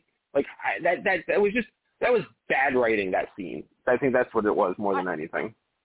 I agree. I felt really the same way because I felt like when when Ben is like, oh, and he actually says the words. He goes, "Last night was really great, but." Like last night was really great, but so I'm like, oh, so they hooked up last night, which you know we didn't, whatever. I don't need to see a sex scene, but uh, that's was really great. But you know, Grace is my one true love, and I'll never get over her, kind of thing. Is you know, he's like, I'll never be over Grace, and I and I and I was like, oh, really? Like they're setting up that Ben can never be happy, even though this character who we all hated, you and I hated, who hasn't been, he never hasn't mentioned, he hasn't mentioned Grace's name in like two seasons, right? He hasn't mentioned her name in a long time, um, and that he can never. And I was like, what kind of like message is that saying? This show saying that he can never move on. From, he's saying I can never move on, right? And, and then somebody's like, I agree. I can never move on either from my wife who hasn't mentioned for like four seasons. Um, I actually thought somebody was a little bit over it. And I was like, what is going on here? And then, of course, I see the same Yeah. reason, you know, because they had Yeah. to, they were going to set back the clock and put them back with their, Right. I mean, They- I don't they- think It that could have been handled I- better. and it, I agree it was unnecessary. So why do you even put them together? I guess to relieve the sexual tension. Right. But also, like, you're right, they didn't need to have that conversation. Like, I think they could hook up and be exploring something, but when the chance to go back, they do, and, like, no words need to be said, right? Like, that was Right. a little... Yeah, and I think it it could have been the most written differently. annoying. It wasn't the most annoying. Like, what, what was far worse written was the whole Jared and Drea thing, and where Michaela's like, you know, I where, where actually she's thought been about like you. Shaq, right? Oh my God, because my mind was exploding. Is that what you thought about? I no, I thought about because the last time we talked, you were pissed off because Michaela was fine with everything. You were like, "What is the point of this storyline if Michaela's fine with everything?" And then we find out Michaela's not fine with everything and breaks up with Jen. I'm like, Karen is going to be so happy because it has Yeah. a point. Yeah. Yeah, it, it had a point, and yet it had a point, but it didn't have a point. Like Michaela's all fine with it, and then Jared's being all super, you know, baby daddy with his new girlfriend. They're all gonna be happy, and it's only when Michaela's like, "Look, Jared, like you really want this. She's better for you." Blah blah blah. I was like a little like again, similar to the Ben and Tommy thing. I'm like, what is the point of this? Like they could co-parent, they could find a way. It never seemed at all that Drea and Jared were in love until all of a sudden in the last episode or two where she's suddenly Yeah. like having sex, right? And then it turns Well, out oh, because they're gonna they're gonna reunite Michaela with Zeke eventually. That's why, right? Yeah, yeah. Well, again, same same exact problem with the storyline. And again, I think it's because it couldn't play out the way he wanted it to. It got shoehorned in there. I think that I think you know it, it's a much longer storyline and better storyline if he has more episodes to do it with. You know, I, I think that-. I but- you. I do like I do like what they did with um after they come back to the airport and she sees Jared and she gives him back the ring and everything and he's kind of like yeah you know and, I mean he, and it's been known for a while that he proposed to her to help her get over everything that happened with Evie you know? Like he kind of jumped the gun himself. And and you remember when the show started she was coming back to break up with him. Like she was going to give him the ring back, and then things went sideways. You know, because five years later. You know, Yeah. Yeah. so You're it, right. it makes You're you know, right. It, it makes it, it, it I it, I like the way that it did come full circle. Um, you know, I mean, we could go on and on about all the different. um, oh, one thing I don't know if you thought this, but when the light uh, was beaming out of the fissure up into the sky after after uh, uh, Cal sacrificed himself, Jumped in. Yeah. made, it made me think of the Twin Towers. Remember when they had after the Twin Towers were destroyed and they had the purple lights in the sky to represent them until Yeah. they rebuilt them? Oh That's yeah. what it made me think of. I was like, oh, I was like, oh wow. Yeah. Um, That's a good point. Yeah. Um, but um, I was kind of I- I was kind of sad Cal in a way. Like I get it and it kind of makes sense. Um, but I was kind of sad that he doesn't remember anything. But then I was like, you know what? Actually, no, it is better because he gets this, him and Olive both get their childhood back, and so you know, you know me though. Like, like I I I I always remember how how upset I was with Fringe when Fringe ended. Like I was okay with Fringe, but I really wasn't because so much had happened that you know I hate when shows give you an entire season and then they change it and it means nothing. You know, Fringe did that to me, and that that was I remember I remember watching the last ten seconds of Fringe when they're when um uh uh Walter and and the child are going into the the vortex to change everything, and I'm going, don't do it, don't do it, don't do it. I'm looking at the clock, going, he's got to do it because there's no there's the, the show's over. There's there's two minutes left, and I There's remember no being very yeah. disappointed in it. With this, I'm kind of indifferent. I'm still like it. It works better for this because it's always where it's been going. Um, but there's also a part of me that's kind of like was kind of a, a, a cheap cop out.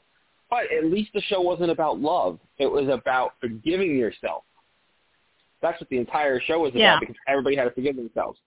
And speaking of forgiving themselves, that leads, leads me into the absolute worst thing this show has ever done. In the four seasons that we got, they saved the absolute most pathetic, ridiculous, asinine thing for the last episode.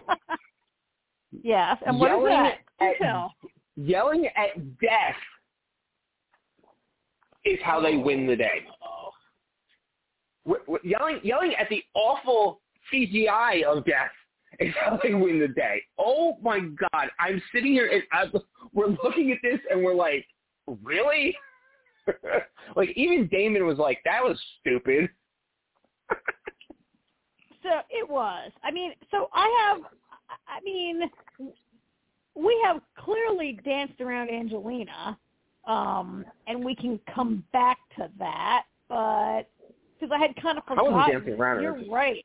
I forgot about her. I mean, but you're right. They, give him the plane. I mean, because she's horrible. They give him the plane, and people are turning to dust. And some people are able to like talk their way. You know, like no, Eagan, don't turn to like basically. So Eagan's gonna turn to dust because he doesn't believe in himself. Yeah, because he like like Eagan basically forgave himself in the last second, and so he doesn't turn to dust, right? Um, but yeah, the way that death appears, like the like the literal Grim Reaper appears to them, right? He's all black and like looking like a Halloween costume. Um, and then Ben basically yells at him and is like, "I will not go into that dark night." And you know, I will, and and Death's like, "All right, whatever." And they're like, so basically, you were basically refusing the death date, it, like is right. Like he yells at Death and Yeah, "We I- won't go." And so Hell no, we won't go. Hell no, we won't go. right? So if that's all It it, takes, bad. then why the callings and why the, like right? Like yeah, that looks bad. Yeah, That- was- you're right. The se- that was- like like could Netflix have given them a hundred thousand more dollars to like I don't know what it takes, but that really was not. That was That disappointing awful. to me. That was that was oversimplified, and the idea that you could just tell Death no, um, because I like as you just explained, the point being, if you forgive your, if they could all forgive themselves, there are a bunch of flawed people who need to forgive themselves and move on, and that could allow them to avoid the death date and save the world. But there was this extra thing of like Ben having to give Death a lecture and be like, "Get out of here, get thee behind me, Satan," kind of thing, right? And Death's like, "All right, forget it, I'm out of here. You you're yelling at me, I'm out of here." Um, yeah, pretty much. yeah, that was kind of all that stuff on the plane was kind of um and, and the I mean I mean also if it's about forgiving yourself, actually Ben had to forgive he had to forgive Angelina. Like for Ben, he had to forgive Yeah. Angelina before he got on that plane, right? Which is a totally different story than forgiving Ben didn't of I guess it was all just forgiveness in general. Um I didn't like when he forgave her. I didn't like the idea that he'd carry her onto the plane. I did like that she eventually had to die. There was no redemption for her. She had to die and disappear. I liked that part So because I hate her. I have a theory. I have a theory that doesn't matter because the show's over. But those 11 people that did turn to dust, in five years, they're going to reappear. And they're going to have Well, to try could. again to redeem themselves. They're going to have to try again to redeem themselves. Well, I mean, you're probably not wrong because there was this big thing at the end where they're like, "Oh, 11 people disappeared off this plane." Yeah, when Vance, yeah, when Vance, when Vance shows up. Yep, when Vance showed up. Yeah. And they disappeared and, and like where did they go? Does this just become another reenactment of what they've gone through? Um, at least for somebody like Vance. Um and like where did they go and do they get another chance and because they weren't all so eleven people disappear. One of them's Angelina, who whatever, like good riddance, but the other ten are not necessarily horrible people, most some of them, right? Um Honestly, the other 10, other than the one guy that was, actually the other people were mostly people in her flock. yes, they were. You're right. Which, you So know, they're that's awful. all They, right, they that's followed. also They're, they're awful. They're awful. They fo- they're, they're awful. They followed Angelina. yeah, you saw Angelina just die. She um So- I felt bad for for about TJ and Olive. I was like, "Aw, that sucks," because now she's a little kid again, and he's you know. So I didn't even think Yeah. about that until she, the little girl version of her, ran up to him with the book, and I was like, "Oh my god!" I was like, "That sucks." And then he meets Violet, which I thought was kind of interesting and ironic. Yeah, who was the girl that Cal liked when he was old? Cal was yeah, yeah. So I thought that was kind of interesting that they did that, and then um, which which And I thought was a cute little whatever. That was kind of a throwaway thing. However, I, we, we can't end this conversation. Wait, with- wait, uh, wait. Hold, hold on one second. Okay, go ahead. Sorry, go ahead. I was going to say, I also thought it was perhaps not impossible that when they are older, the age difference will become less important, and could they in 10 years, or, you know, no, you're right. There's only a five year difference between them. yeah. All right, but anyway, we can't end without what? The best line of the entire episode goes to Eagan. When when Ben's like, "Everybody get on the plane," and Eagan says, "The plane, the the plane that the Earth just threw up."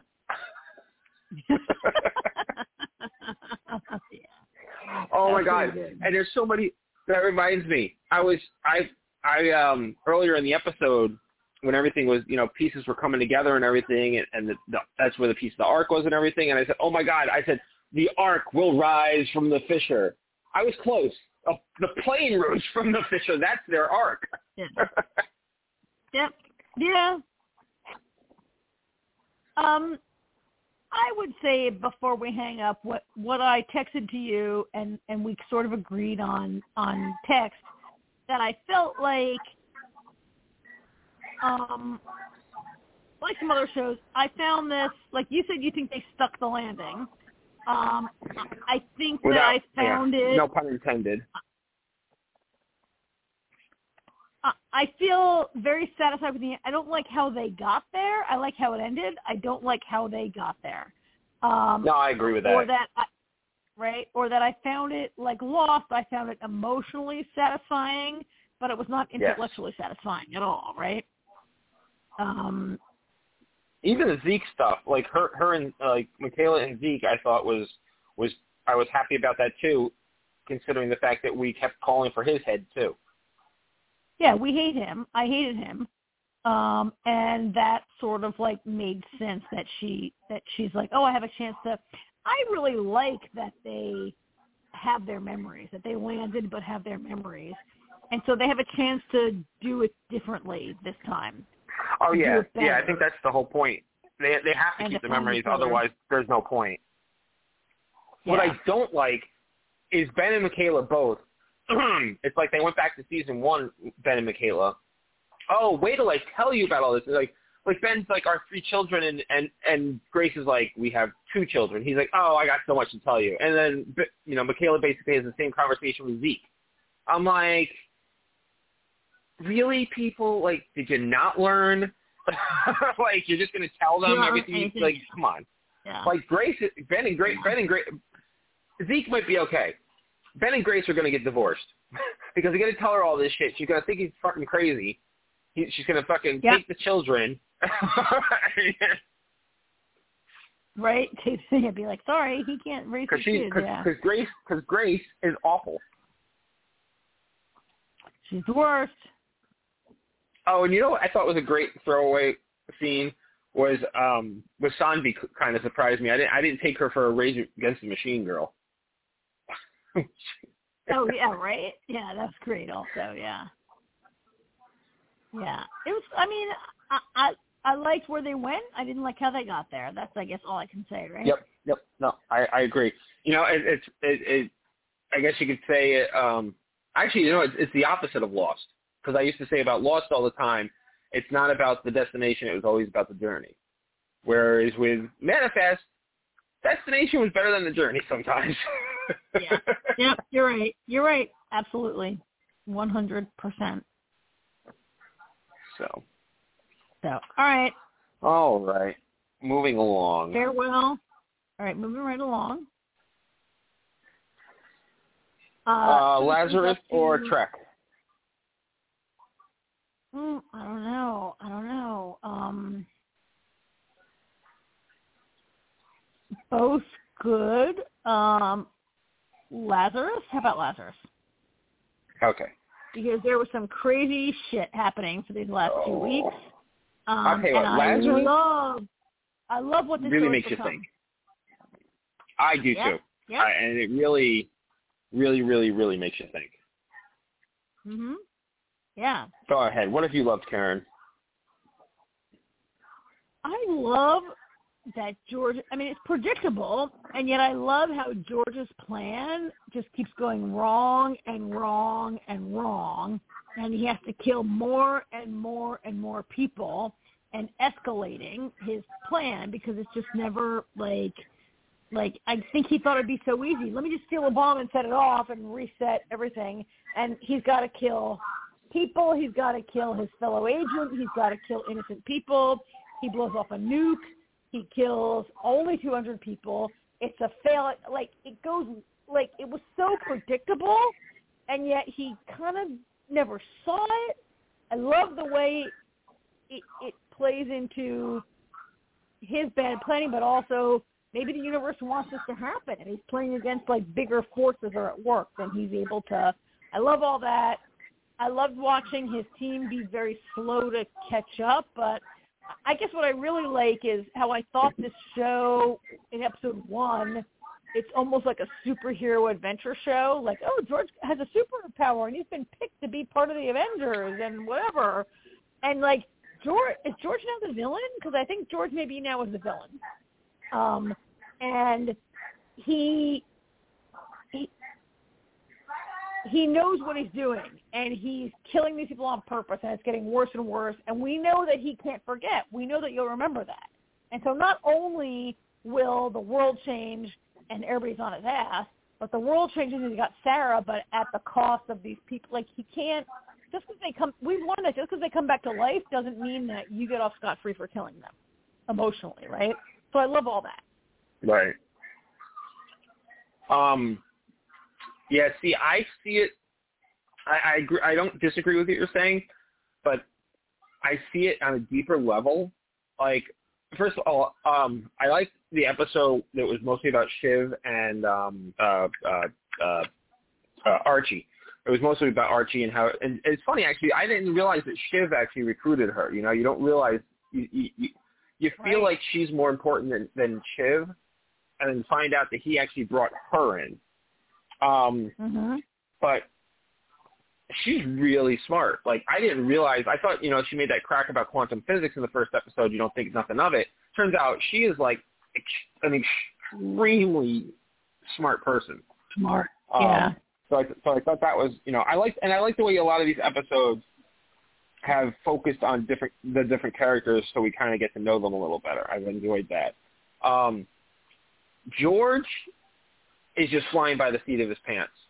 And I don't disagree that George is basically the villain now, but I don't think he's the big bad. You know how like a lot of TV shows or movies they have they have you know multiple villains and then there's the, like the the big bad of the season or whatever. I think Yeah. George is a villain. Redcroft's a villain.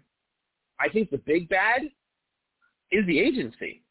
It's the Lazarus Project. I feel like they've created these they've created these people. Well think all right, think about this a second, okay?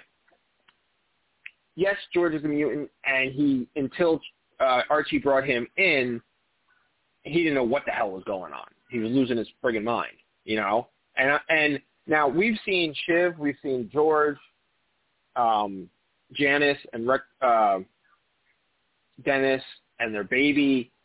All right, we've seen five people that are mutants.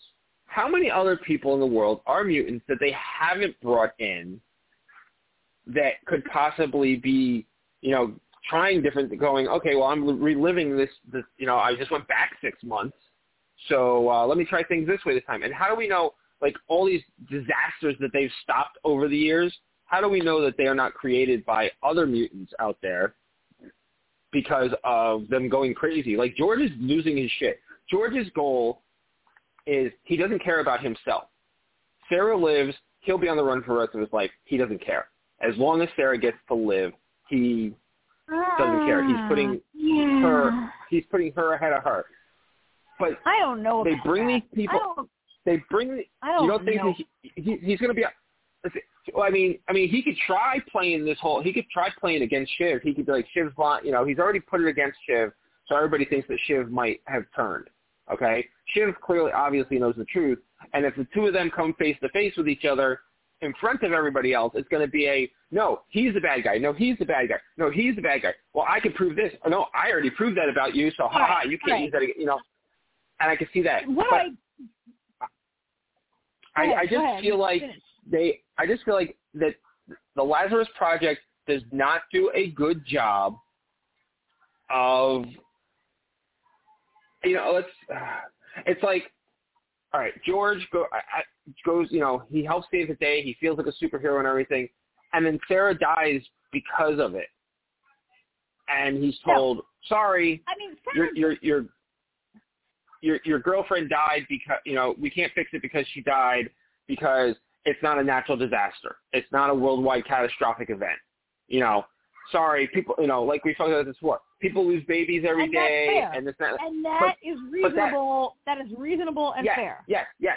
But yes, to a, but but now think about the, the people like you know all, everybody everybody in the project, all the people in the project that have all these memories far beyond their years. You know what I mean? I mean, how many times did we see the world blow up when uh, Archie and the other guy were trying to stop that whole catastrophe? Okay, how many times did we see that? How many times did we see Dennis and Janice's baby get reborn? You know what I mean? Mm, like, I'd say uh, probably twenty, thirty times at least. Okay, Yeah. what does that do to a per- what does that do to a person's psyche to the point? I mean, Dennis snapped. Dennis had enough. Dennis Dennis wants to, to burn the whole thing down. You know, Dennis I is in the mindset of But but maybe you know. but It, I just I feel it's in it's it's not. um Maybe they shouldn't bring these people in, or if they do bring them in, explain to them you know what's going on, and and not let them become a part of it, or do a better job of a psychiatric program. You know, they, they should, maybe they should have a shrink on retainer for every time they reset the world. You know what I mean? Because that's what's happening here. Yeah, These well- people are breaking. They're snapping, and I and and Shiv is the only one that we've really seen that hasn't snapped yet. But I don't think the project is actually a good thing. But, but here, so here's the thing. I, I think that we have to see that George is acting from a very selfish position, and you're like, Yeah. oh, these people remember it, and how difficult is that? But but for George to reset to get Sarah back, that does mean there could be somebody out there who remembers losing their baby and having to be in labor. Like he's only redoing it to Janet, maybe, or somebody who is like Janet, right? Um, Right. uh, to get this one person back. And he, I mean, he lost her. Text message was from Lazarus Project that distracted him, but it could have been Right. from anyone. I mean, he's. Very, I also don't agree with you, AJ, that he is putting Sarah ahead of everything, and he'll be on the run forever, and and it's fine if she's alive. I don't know was his plan. I think he really thought he'd set the world back and wake up in the morning. He we see it in a dream. He dreams that he will wake up in bed with her and it'll be okay. His plan was to set it back to wake up in bed with her and have the whole thing reset. He never intended that he would be on the run, but it's fine as long as she's alive. I don't really think that was his plan. I think he had a I don't very see how I don't see how it couldn't not be his plan. I mean, Shiv I knows. how could it not be his plan? Or you think it, or you think that, or you think that's what it became? You think that's what it became Yeah, because his of Shiv? Yes. Okay. His Okay, plan no, was that's fair. not Yeah. that Shiv. His plan was not that Shiv would know. His plan was that he'd sneak around and like secretly, like somehow I'm a I'm a newbie agent, but I will be able to find a bomb and blow it up, and nobody will find out, and it'll reset. I don't think he ever intended Not for nothing. that anyone would. If, if Shiv hadn't found out, he would have gotten away with it. Actually. he would have. Uh, yeah, but I think killing Shiv is going to have repercussions for him. I think Oh, yeah. George is not. I, I mean, I do feel there's a little bit of a bad thing going on where we see George being like a super agent that I just don't think he is. Like George, every shot is on. He kills everyone. He's very. I, I think George is being whatever. I guess every reset gives him practice. Ah, but that's he didn't to again, that's Shiv. the I thing. think How many resets have there been? That's that's the whole problem. I think we I think the show needs to give us a more definitive answer of that because we don't I know how much has gone by. I don't think he ever intended to do anything but blow up a bomb and live with Sarah. I don't think George thought it through enough. I don't think George ever intended to have to shoot a person or kill a person or do anything. I think it was all very sort of abstract for him. And then he has to kill Shiv. And then he has to kill like a cop. And then he has to kill, he kills all these people along the way, innocent people. And then he sets the bomb off and he kills he kills hundreds of people and nothing happens. Like I think he really is going to have to face that was funny. His that was actually funny. It was funny. It was funny. It was the way it worked out. But I think for George, you don't forget those things that he shot people in cold no, blood for no, absolutely not. reasons. And I, I mean, I think he. No, I don't. I. But I mean, yeah, I think his plan was poorly thought out and naive. Um, and I don't think he intended to be like, oh yeah, I'll be on the run, but Sarah. But I don't think I don't agree with you that he had that sacrificial mindset. I thought he really believed he could sit back and wake up on July 1st in bed with her and be like, oh, I got my wife back. Let me like be more careful next time and always be here the day the the trash truck comes. No, you could be right. Um, yeah, it could be. Yeah, I guess he could have initially thought he was going to pull it off, and then Shiv got involved, and it I mean, became I, that. I do, I do see how Robrov, Robrov, right? How he broke after see after all those times of their baby being born, and how how horrible that is. I mean, I don't think it's okay to like strangle a guy, um, and, and kill people. You know, I don't know that he has. Right. I can see why he thinks the machine is not right. But I can also see, I'm sure you can, AJ, how the people who run the Lazarus Project believe that saving the planet is oh yes. is valuable and, and if a certain amount of people suffer and it's a small amount because there's very few mutants who who experience it Well, um that we that know is acceptable right? That we know. But but we we heard about it. We saw archie give the math. It's not a ton of people.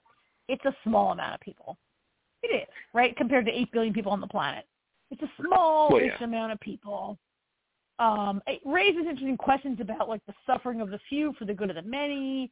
Do the ends justify the means? Um, I think it's very telling. So your your position that the Lazarus Project is the big bad, it was very telling. Where you know that young IT guy that Roborov strangled last week and he's dead, and Yeah. then this week like the boss whose name is Gus or Jess or whatever her name is, the blonde lady that's their boss she says, "Oh, he had a wife and a kid," and nah. and then later she says, "Did he really have a wife and a kid? Like I have no nothing about him. Who's his next of kin? Can somebody call?" And they're like, "Uh, it's just like he had a girlfriend." Like, I- I think that's very telling to your position that Yeah. the bosses don't know and don't don't see them. Like she didn't see him as a person. She barely knew him. She didn't care really. Does he have a wife? Whatever. Like that, I think argues your point of them not being a, you know, a caring employer for starters, or uh, right?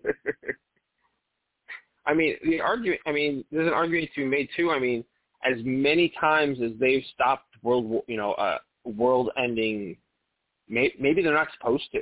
you know what I mean? I mean, if you if you they've been around for for this long and you have to keep doing it, maybe you're not supposed to. You know, maybe uh what's that uh um uh, uh course correcting. You know, if the world keeps course correcting to the same outcome, maybe we're supposed to just go away and start over. I don't know. And that's Roborov's position that like we shouldn't Yeah. like humanity always wants to destroy itself and like it needs to happen. Like let's just let it happen. Yeah. Like he, I, I can see his point, especially like a person Maybe- who's been maybe- through losing a child. Yeah, I mean, who knows? Maybe- right? Maybe what maybe what comes back to you know what rises from the ashes is better than what we left. You know what I mean? Not saying that's how I actually feel, but if we with- knew, it- it- within this we- the, within the confines of this show, I mean, should it be a nuke? Then nothing rises for like a million years, and you know we'll see what happens. that's But, fine. A, Um, hey, a million years gives the Earth time to fix you know itself, and wait a minute, it's not that long. Just ask the 100. yeah, and then a bacteria crawls out of the slime, whatever. But yeah, I don't know. But I, I mean, I, I really, I really love that it- George is the the villain and, and the fugitive. Yeah. I like the idea that he's going to be a fugitive, and we'll see what happens with that. Um, and Well, it's gonna be fun to see how it plays out. because well yeah oh yeah absolutely but it's going to be interesting because because of um Shiv's really the only one that knows everything And he has so thoroughly framed Shiv that Shiv will be on the run. Also. Oh, yeah, like I'm exactly. not sure anybody, And, everybody you know, believes my- Shiv was behind it, right? My first thought actually Ch- Archie doesn't. Archie Archie does not believe it for a second. Yeah, Archie Yeah. does not believe it at all. Interesting thing about it is I I I, I like the way the episode ends because Shiv wakes up and he says son of a bitch and he just grabs his gun and starts running out the door. I get the feeling that at the beginning of the next episode, they're gonna they're gonna you know everybody's going for Shiv, you know to see you know to bring him in and question him and everything, and I feel like he's gonna end up making himself inadvertently look guilty, which is gonna play well for George. But I just I think it's gonna be very interesting. I think the next episode, like the next two episodes, I think are just gonna be all out insane. yeah, I mean, the whole show, the whole show's been insane, but it has for sure. But yeah, um, and that George has managed to like do that, and you know George is gonna uh, frame another innocent person who has to die again, right? Like, like Shiv has to really die in order for this to stick. Like, I think George thought Yeah. that he could kill people, but they would come. Like when he shoots Shiv, he says, "I'm going to bring her back, and I'm going to bring you back." and I'll bring you back. Yeah, George George didn't think he had to really kill anyone. And now he has to really kill Shiv in order for this to work. Yeah. Well, I'll tell you what. If uh, I, I know one thing that I think is going to be hilarious is if, however this plays out or comes around, it's going to be interesting. Like if they get to a point where they actually go and stop, you know, and get the bomb back, get they get Big Boy back. I think it's going to be very funny because George knows that Bob is not Bob. Oh yeah. Yeah. and, and they don't know, and they don't know that he knows.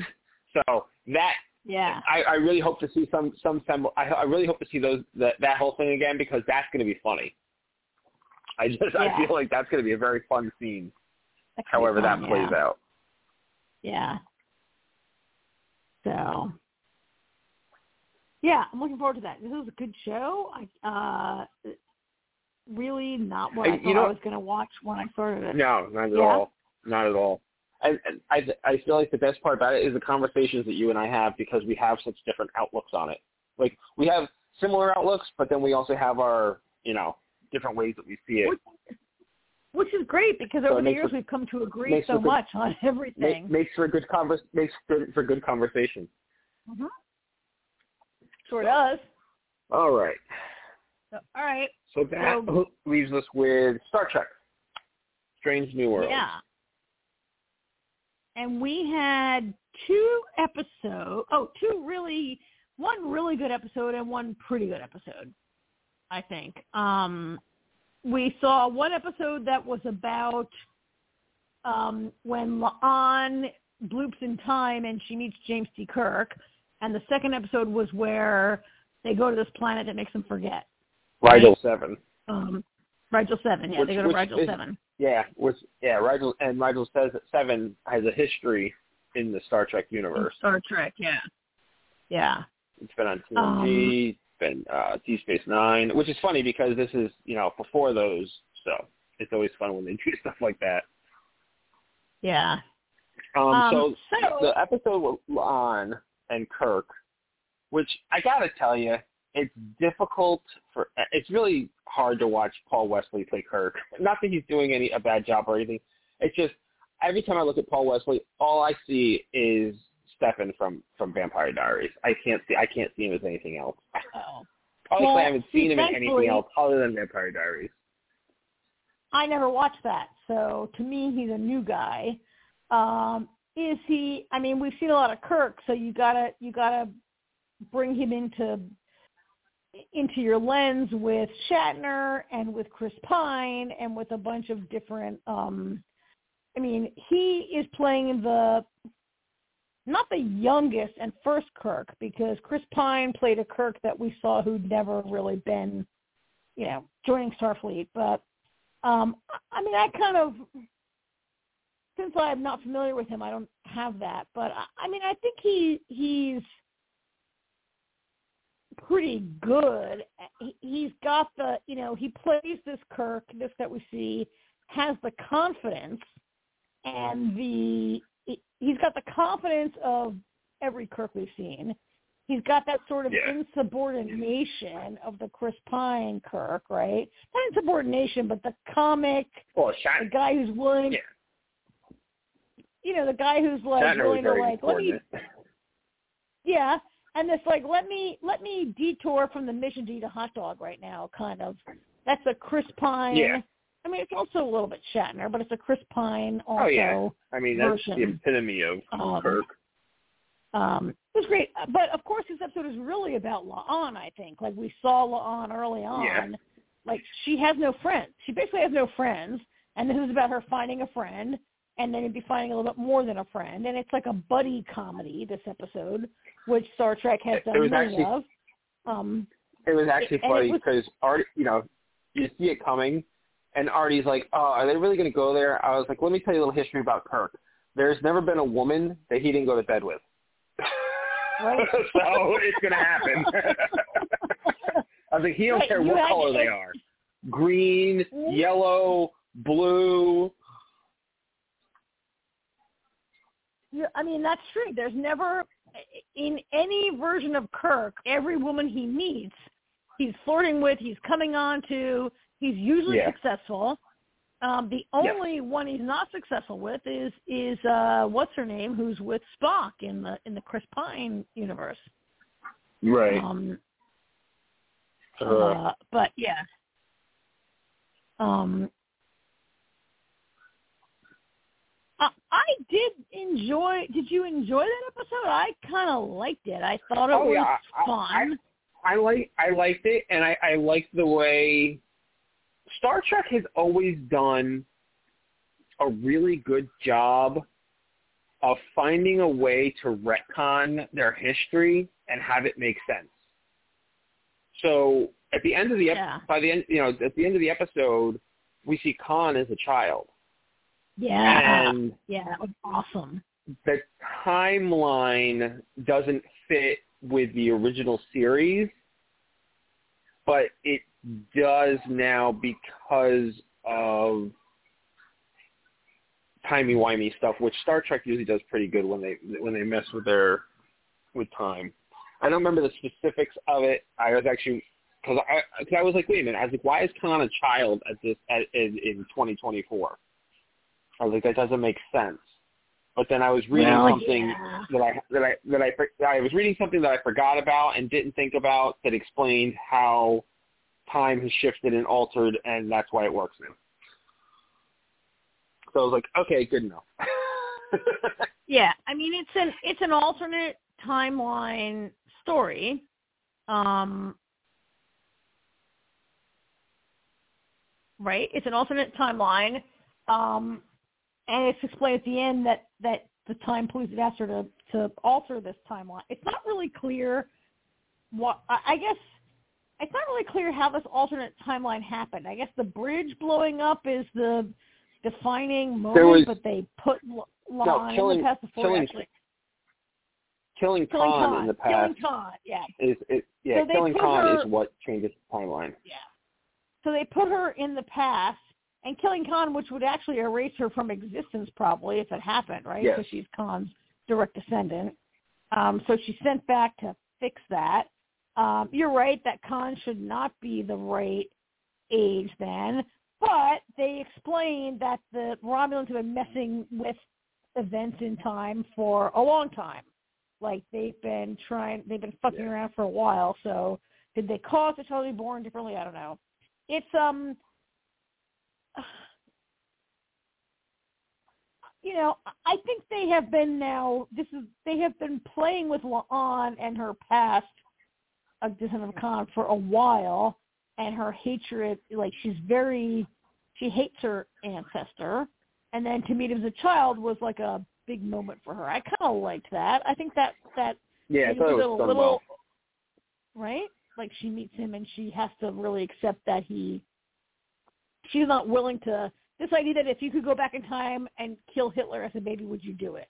Like she's not willing Absolutely. to kill Khan when he was a yeah as a child. Um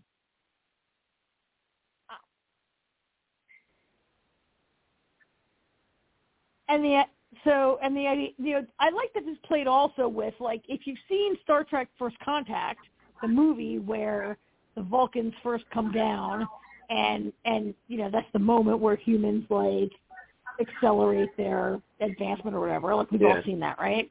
Um, and how they play with that a little also, like the idea that the Romulans are like, oh, we got to mess in that. That can't happen. They never really mention that. They never say they're trying to.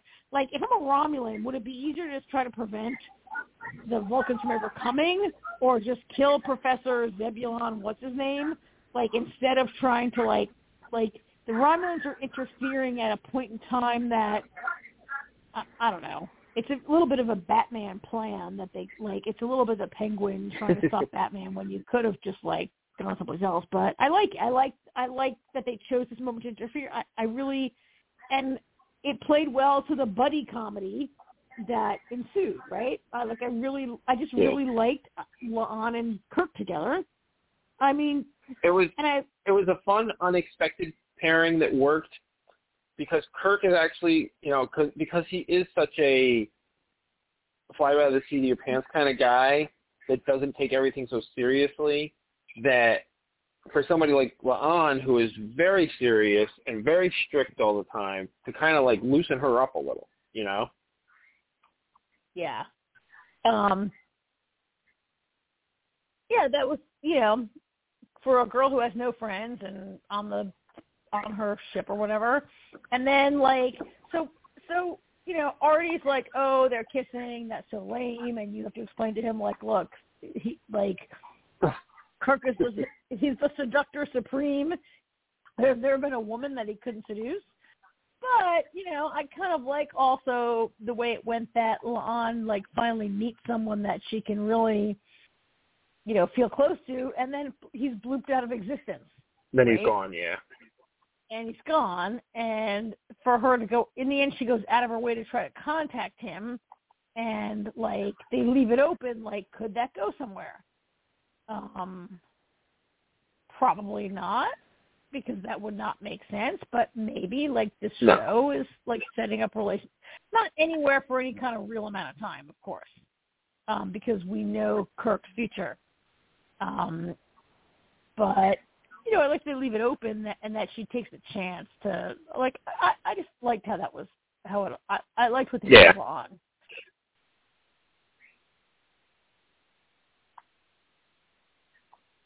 And then of course we go to you're like she's a person who's very by the book and very regimented or whatever, and then in the next episode she's exactly the old person that we knew like five minutes ago, right? So I mean I guess we can uh, anything more about like La'an and Kirk together No, that's, that's as much pretty as we much like them, but wraps that up, that episode up. all right. And so then we go to this other thing. Rigel So now we go to Rigel Rigel seven. seven. Yeah, it's um. I liked the part on the ship better than the part on the ground. The stuff on the ship was great, and I, and I, you know, I I agree with that. Um, I really liked that this was kind of an Ortegas episode. Yeah, it really kind of was. Like she was the main person up in the sky, up in the ship, right? That we, and of course, like, so I did a little um panel interview with her recently, and one of the other journalists said, like, I fly the ship. When are we going to be able to get that T-shirt? And I was like, oh yeah, that'd be a great Yeah, T-shirt, right. right? I fly the ship. That would be cool. Um, um, yeah, I love that, and her kind of finding herself. The whole thing on the ground was like a very, I don't know, it was very typical. It was, it, it was almost like a like a original series kind of episode in the way that it Yeah. it was a except you're right. It was a very standard kind of we're on the ground. We don't have our memories. We're going to work. Uh, how we can find ourselves. Uh, it was pretty average. They threw in that little thing where in the beginning Pike kind of broke up with his girlfriend, and then by the end he sort of was like, "Oh, I was being a jerk," and they well, he got was. back together. well, he was. Well, he was, but um, you know, and they're going out of the way to try. That's interesting that they're trying to, you know, make them have sort of a normal dating relationship. But it was a pretty average on planet. Right? It wasn't really to me. It wasn't really that great. Yeah, no, you, like you said, no, same, yeah, it was very, very original series. Like, I agree with that. Yeah. And then up top, they they give like the younger crew a chance to, you know, it, it was all about sort of remember you are and finding yourself. It was kind of eh, average. It was all right. It was fine. I mean, Yeah. Ortegas made it right. She made it basically on her charisma Yeah. because like it was mostly not that interesting. No, it was, it was a very, it was a monster of the week episode, basically. Yeah, It yeah, it was. history on Rigel Seven, Yeah. How and it it seems like the what it is Rigel Seven has mentioned a lot. It does seem like Rigel Seven is kind of over now, right? Like they supposedly like captured Zach and are bringing him back home, and they were gonna like put something in the atmosphere to stop the radiation. So Rigel Seven is like fixed.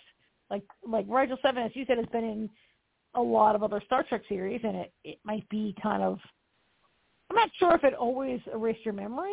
I can't really remember, but it's kind of Well, it, over it, in it a normal hasn't. planet No, now? This is this is this is the new. You know, think about it. The other shows that it was Rigel Seven was involved were shows that are in the future. Oh yeah, that's right. Well, yeah, they're on the yeah. future. Yeah, they're on the fix-up planet. Yeah, the Yeah, Rigel Seven yeah. we know from TNG and Deep Space Nine um, was nothing like this. Yeah, it doesn't. I can't remember what happened, but it wasn't this memory losing thing. Yeah. no. Talk about that once So- I get that wraps this up. Oh my god, I can't believe I forgot something to point out about Manifest. Just made me think. I was thinking about Ortegas. Um, the show ended exactly how it started, with the line. Michaela, remember the annoying voiceover in the beginning that you hated with Michaela? Yes. Well, that's how the show ended. Her voiceover, her voiceover at the end was literally the last two lines of the episode were literally the first two lines of the episode of the of the first episode. Oh, really? It was the exact voiceover? Yeah. Yep, yep. It was the same the same Huh. two lines. She said, I don't remember exactly what she said. But she said something like, she starts out by saying, "Nobody has ever been able to explain explain what happened at flight eight two eight." Blah blah blah blah.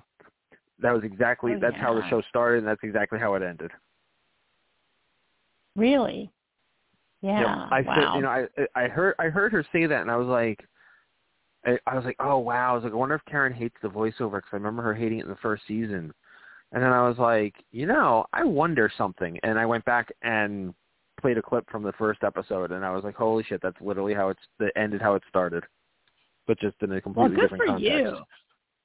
Good for you. But it was because I I was mean, thinking about how much you, you it was because I remembered how much you hated the voiceover. Yeah, I guess I blocked it all. I guess I blocked it out. That's very lostish to kind of start and end on the same thing, Yeah. right? Like we all we talked about that a lot. Yeah. yeah.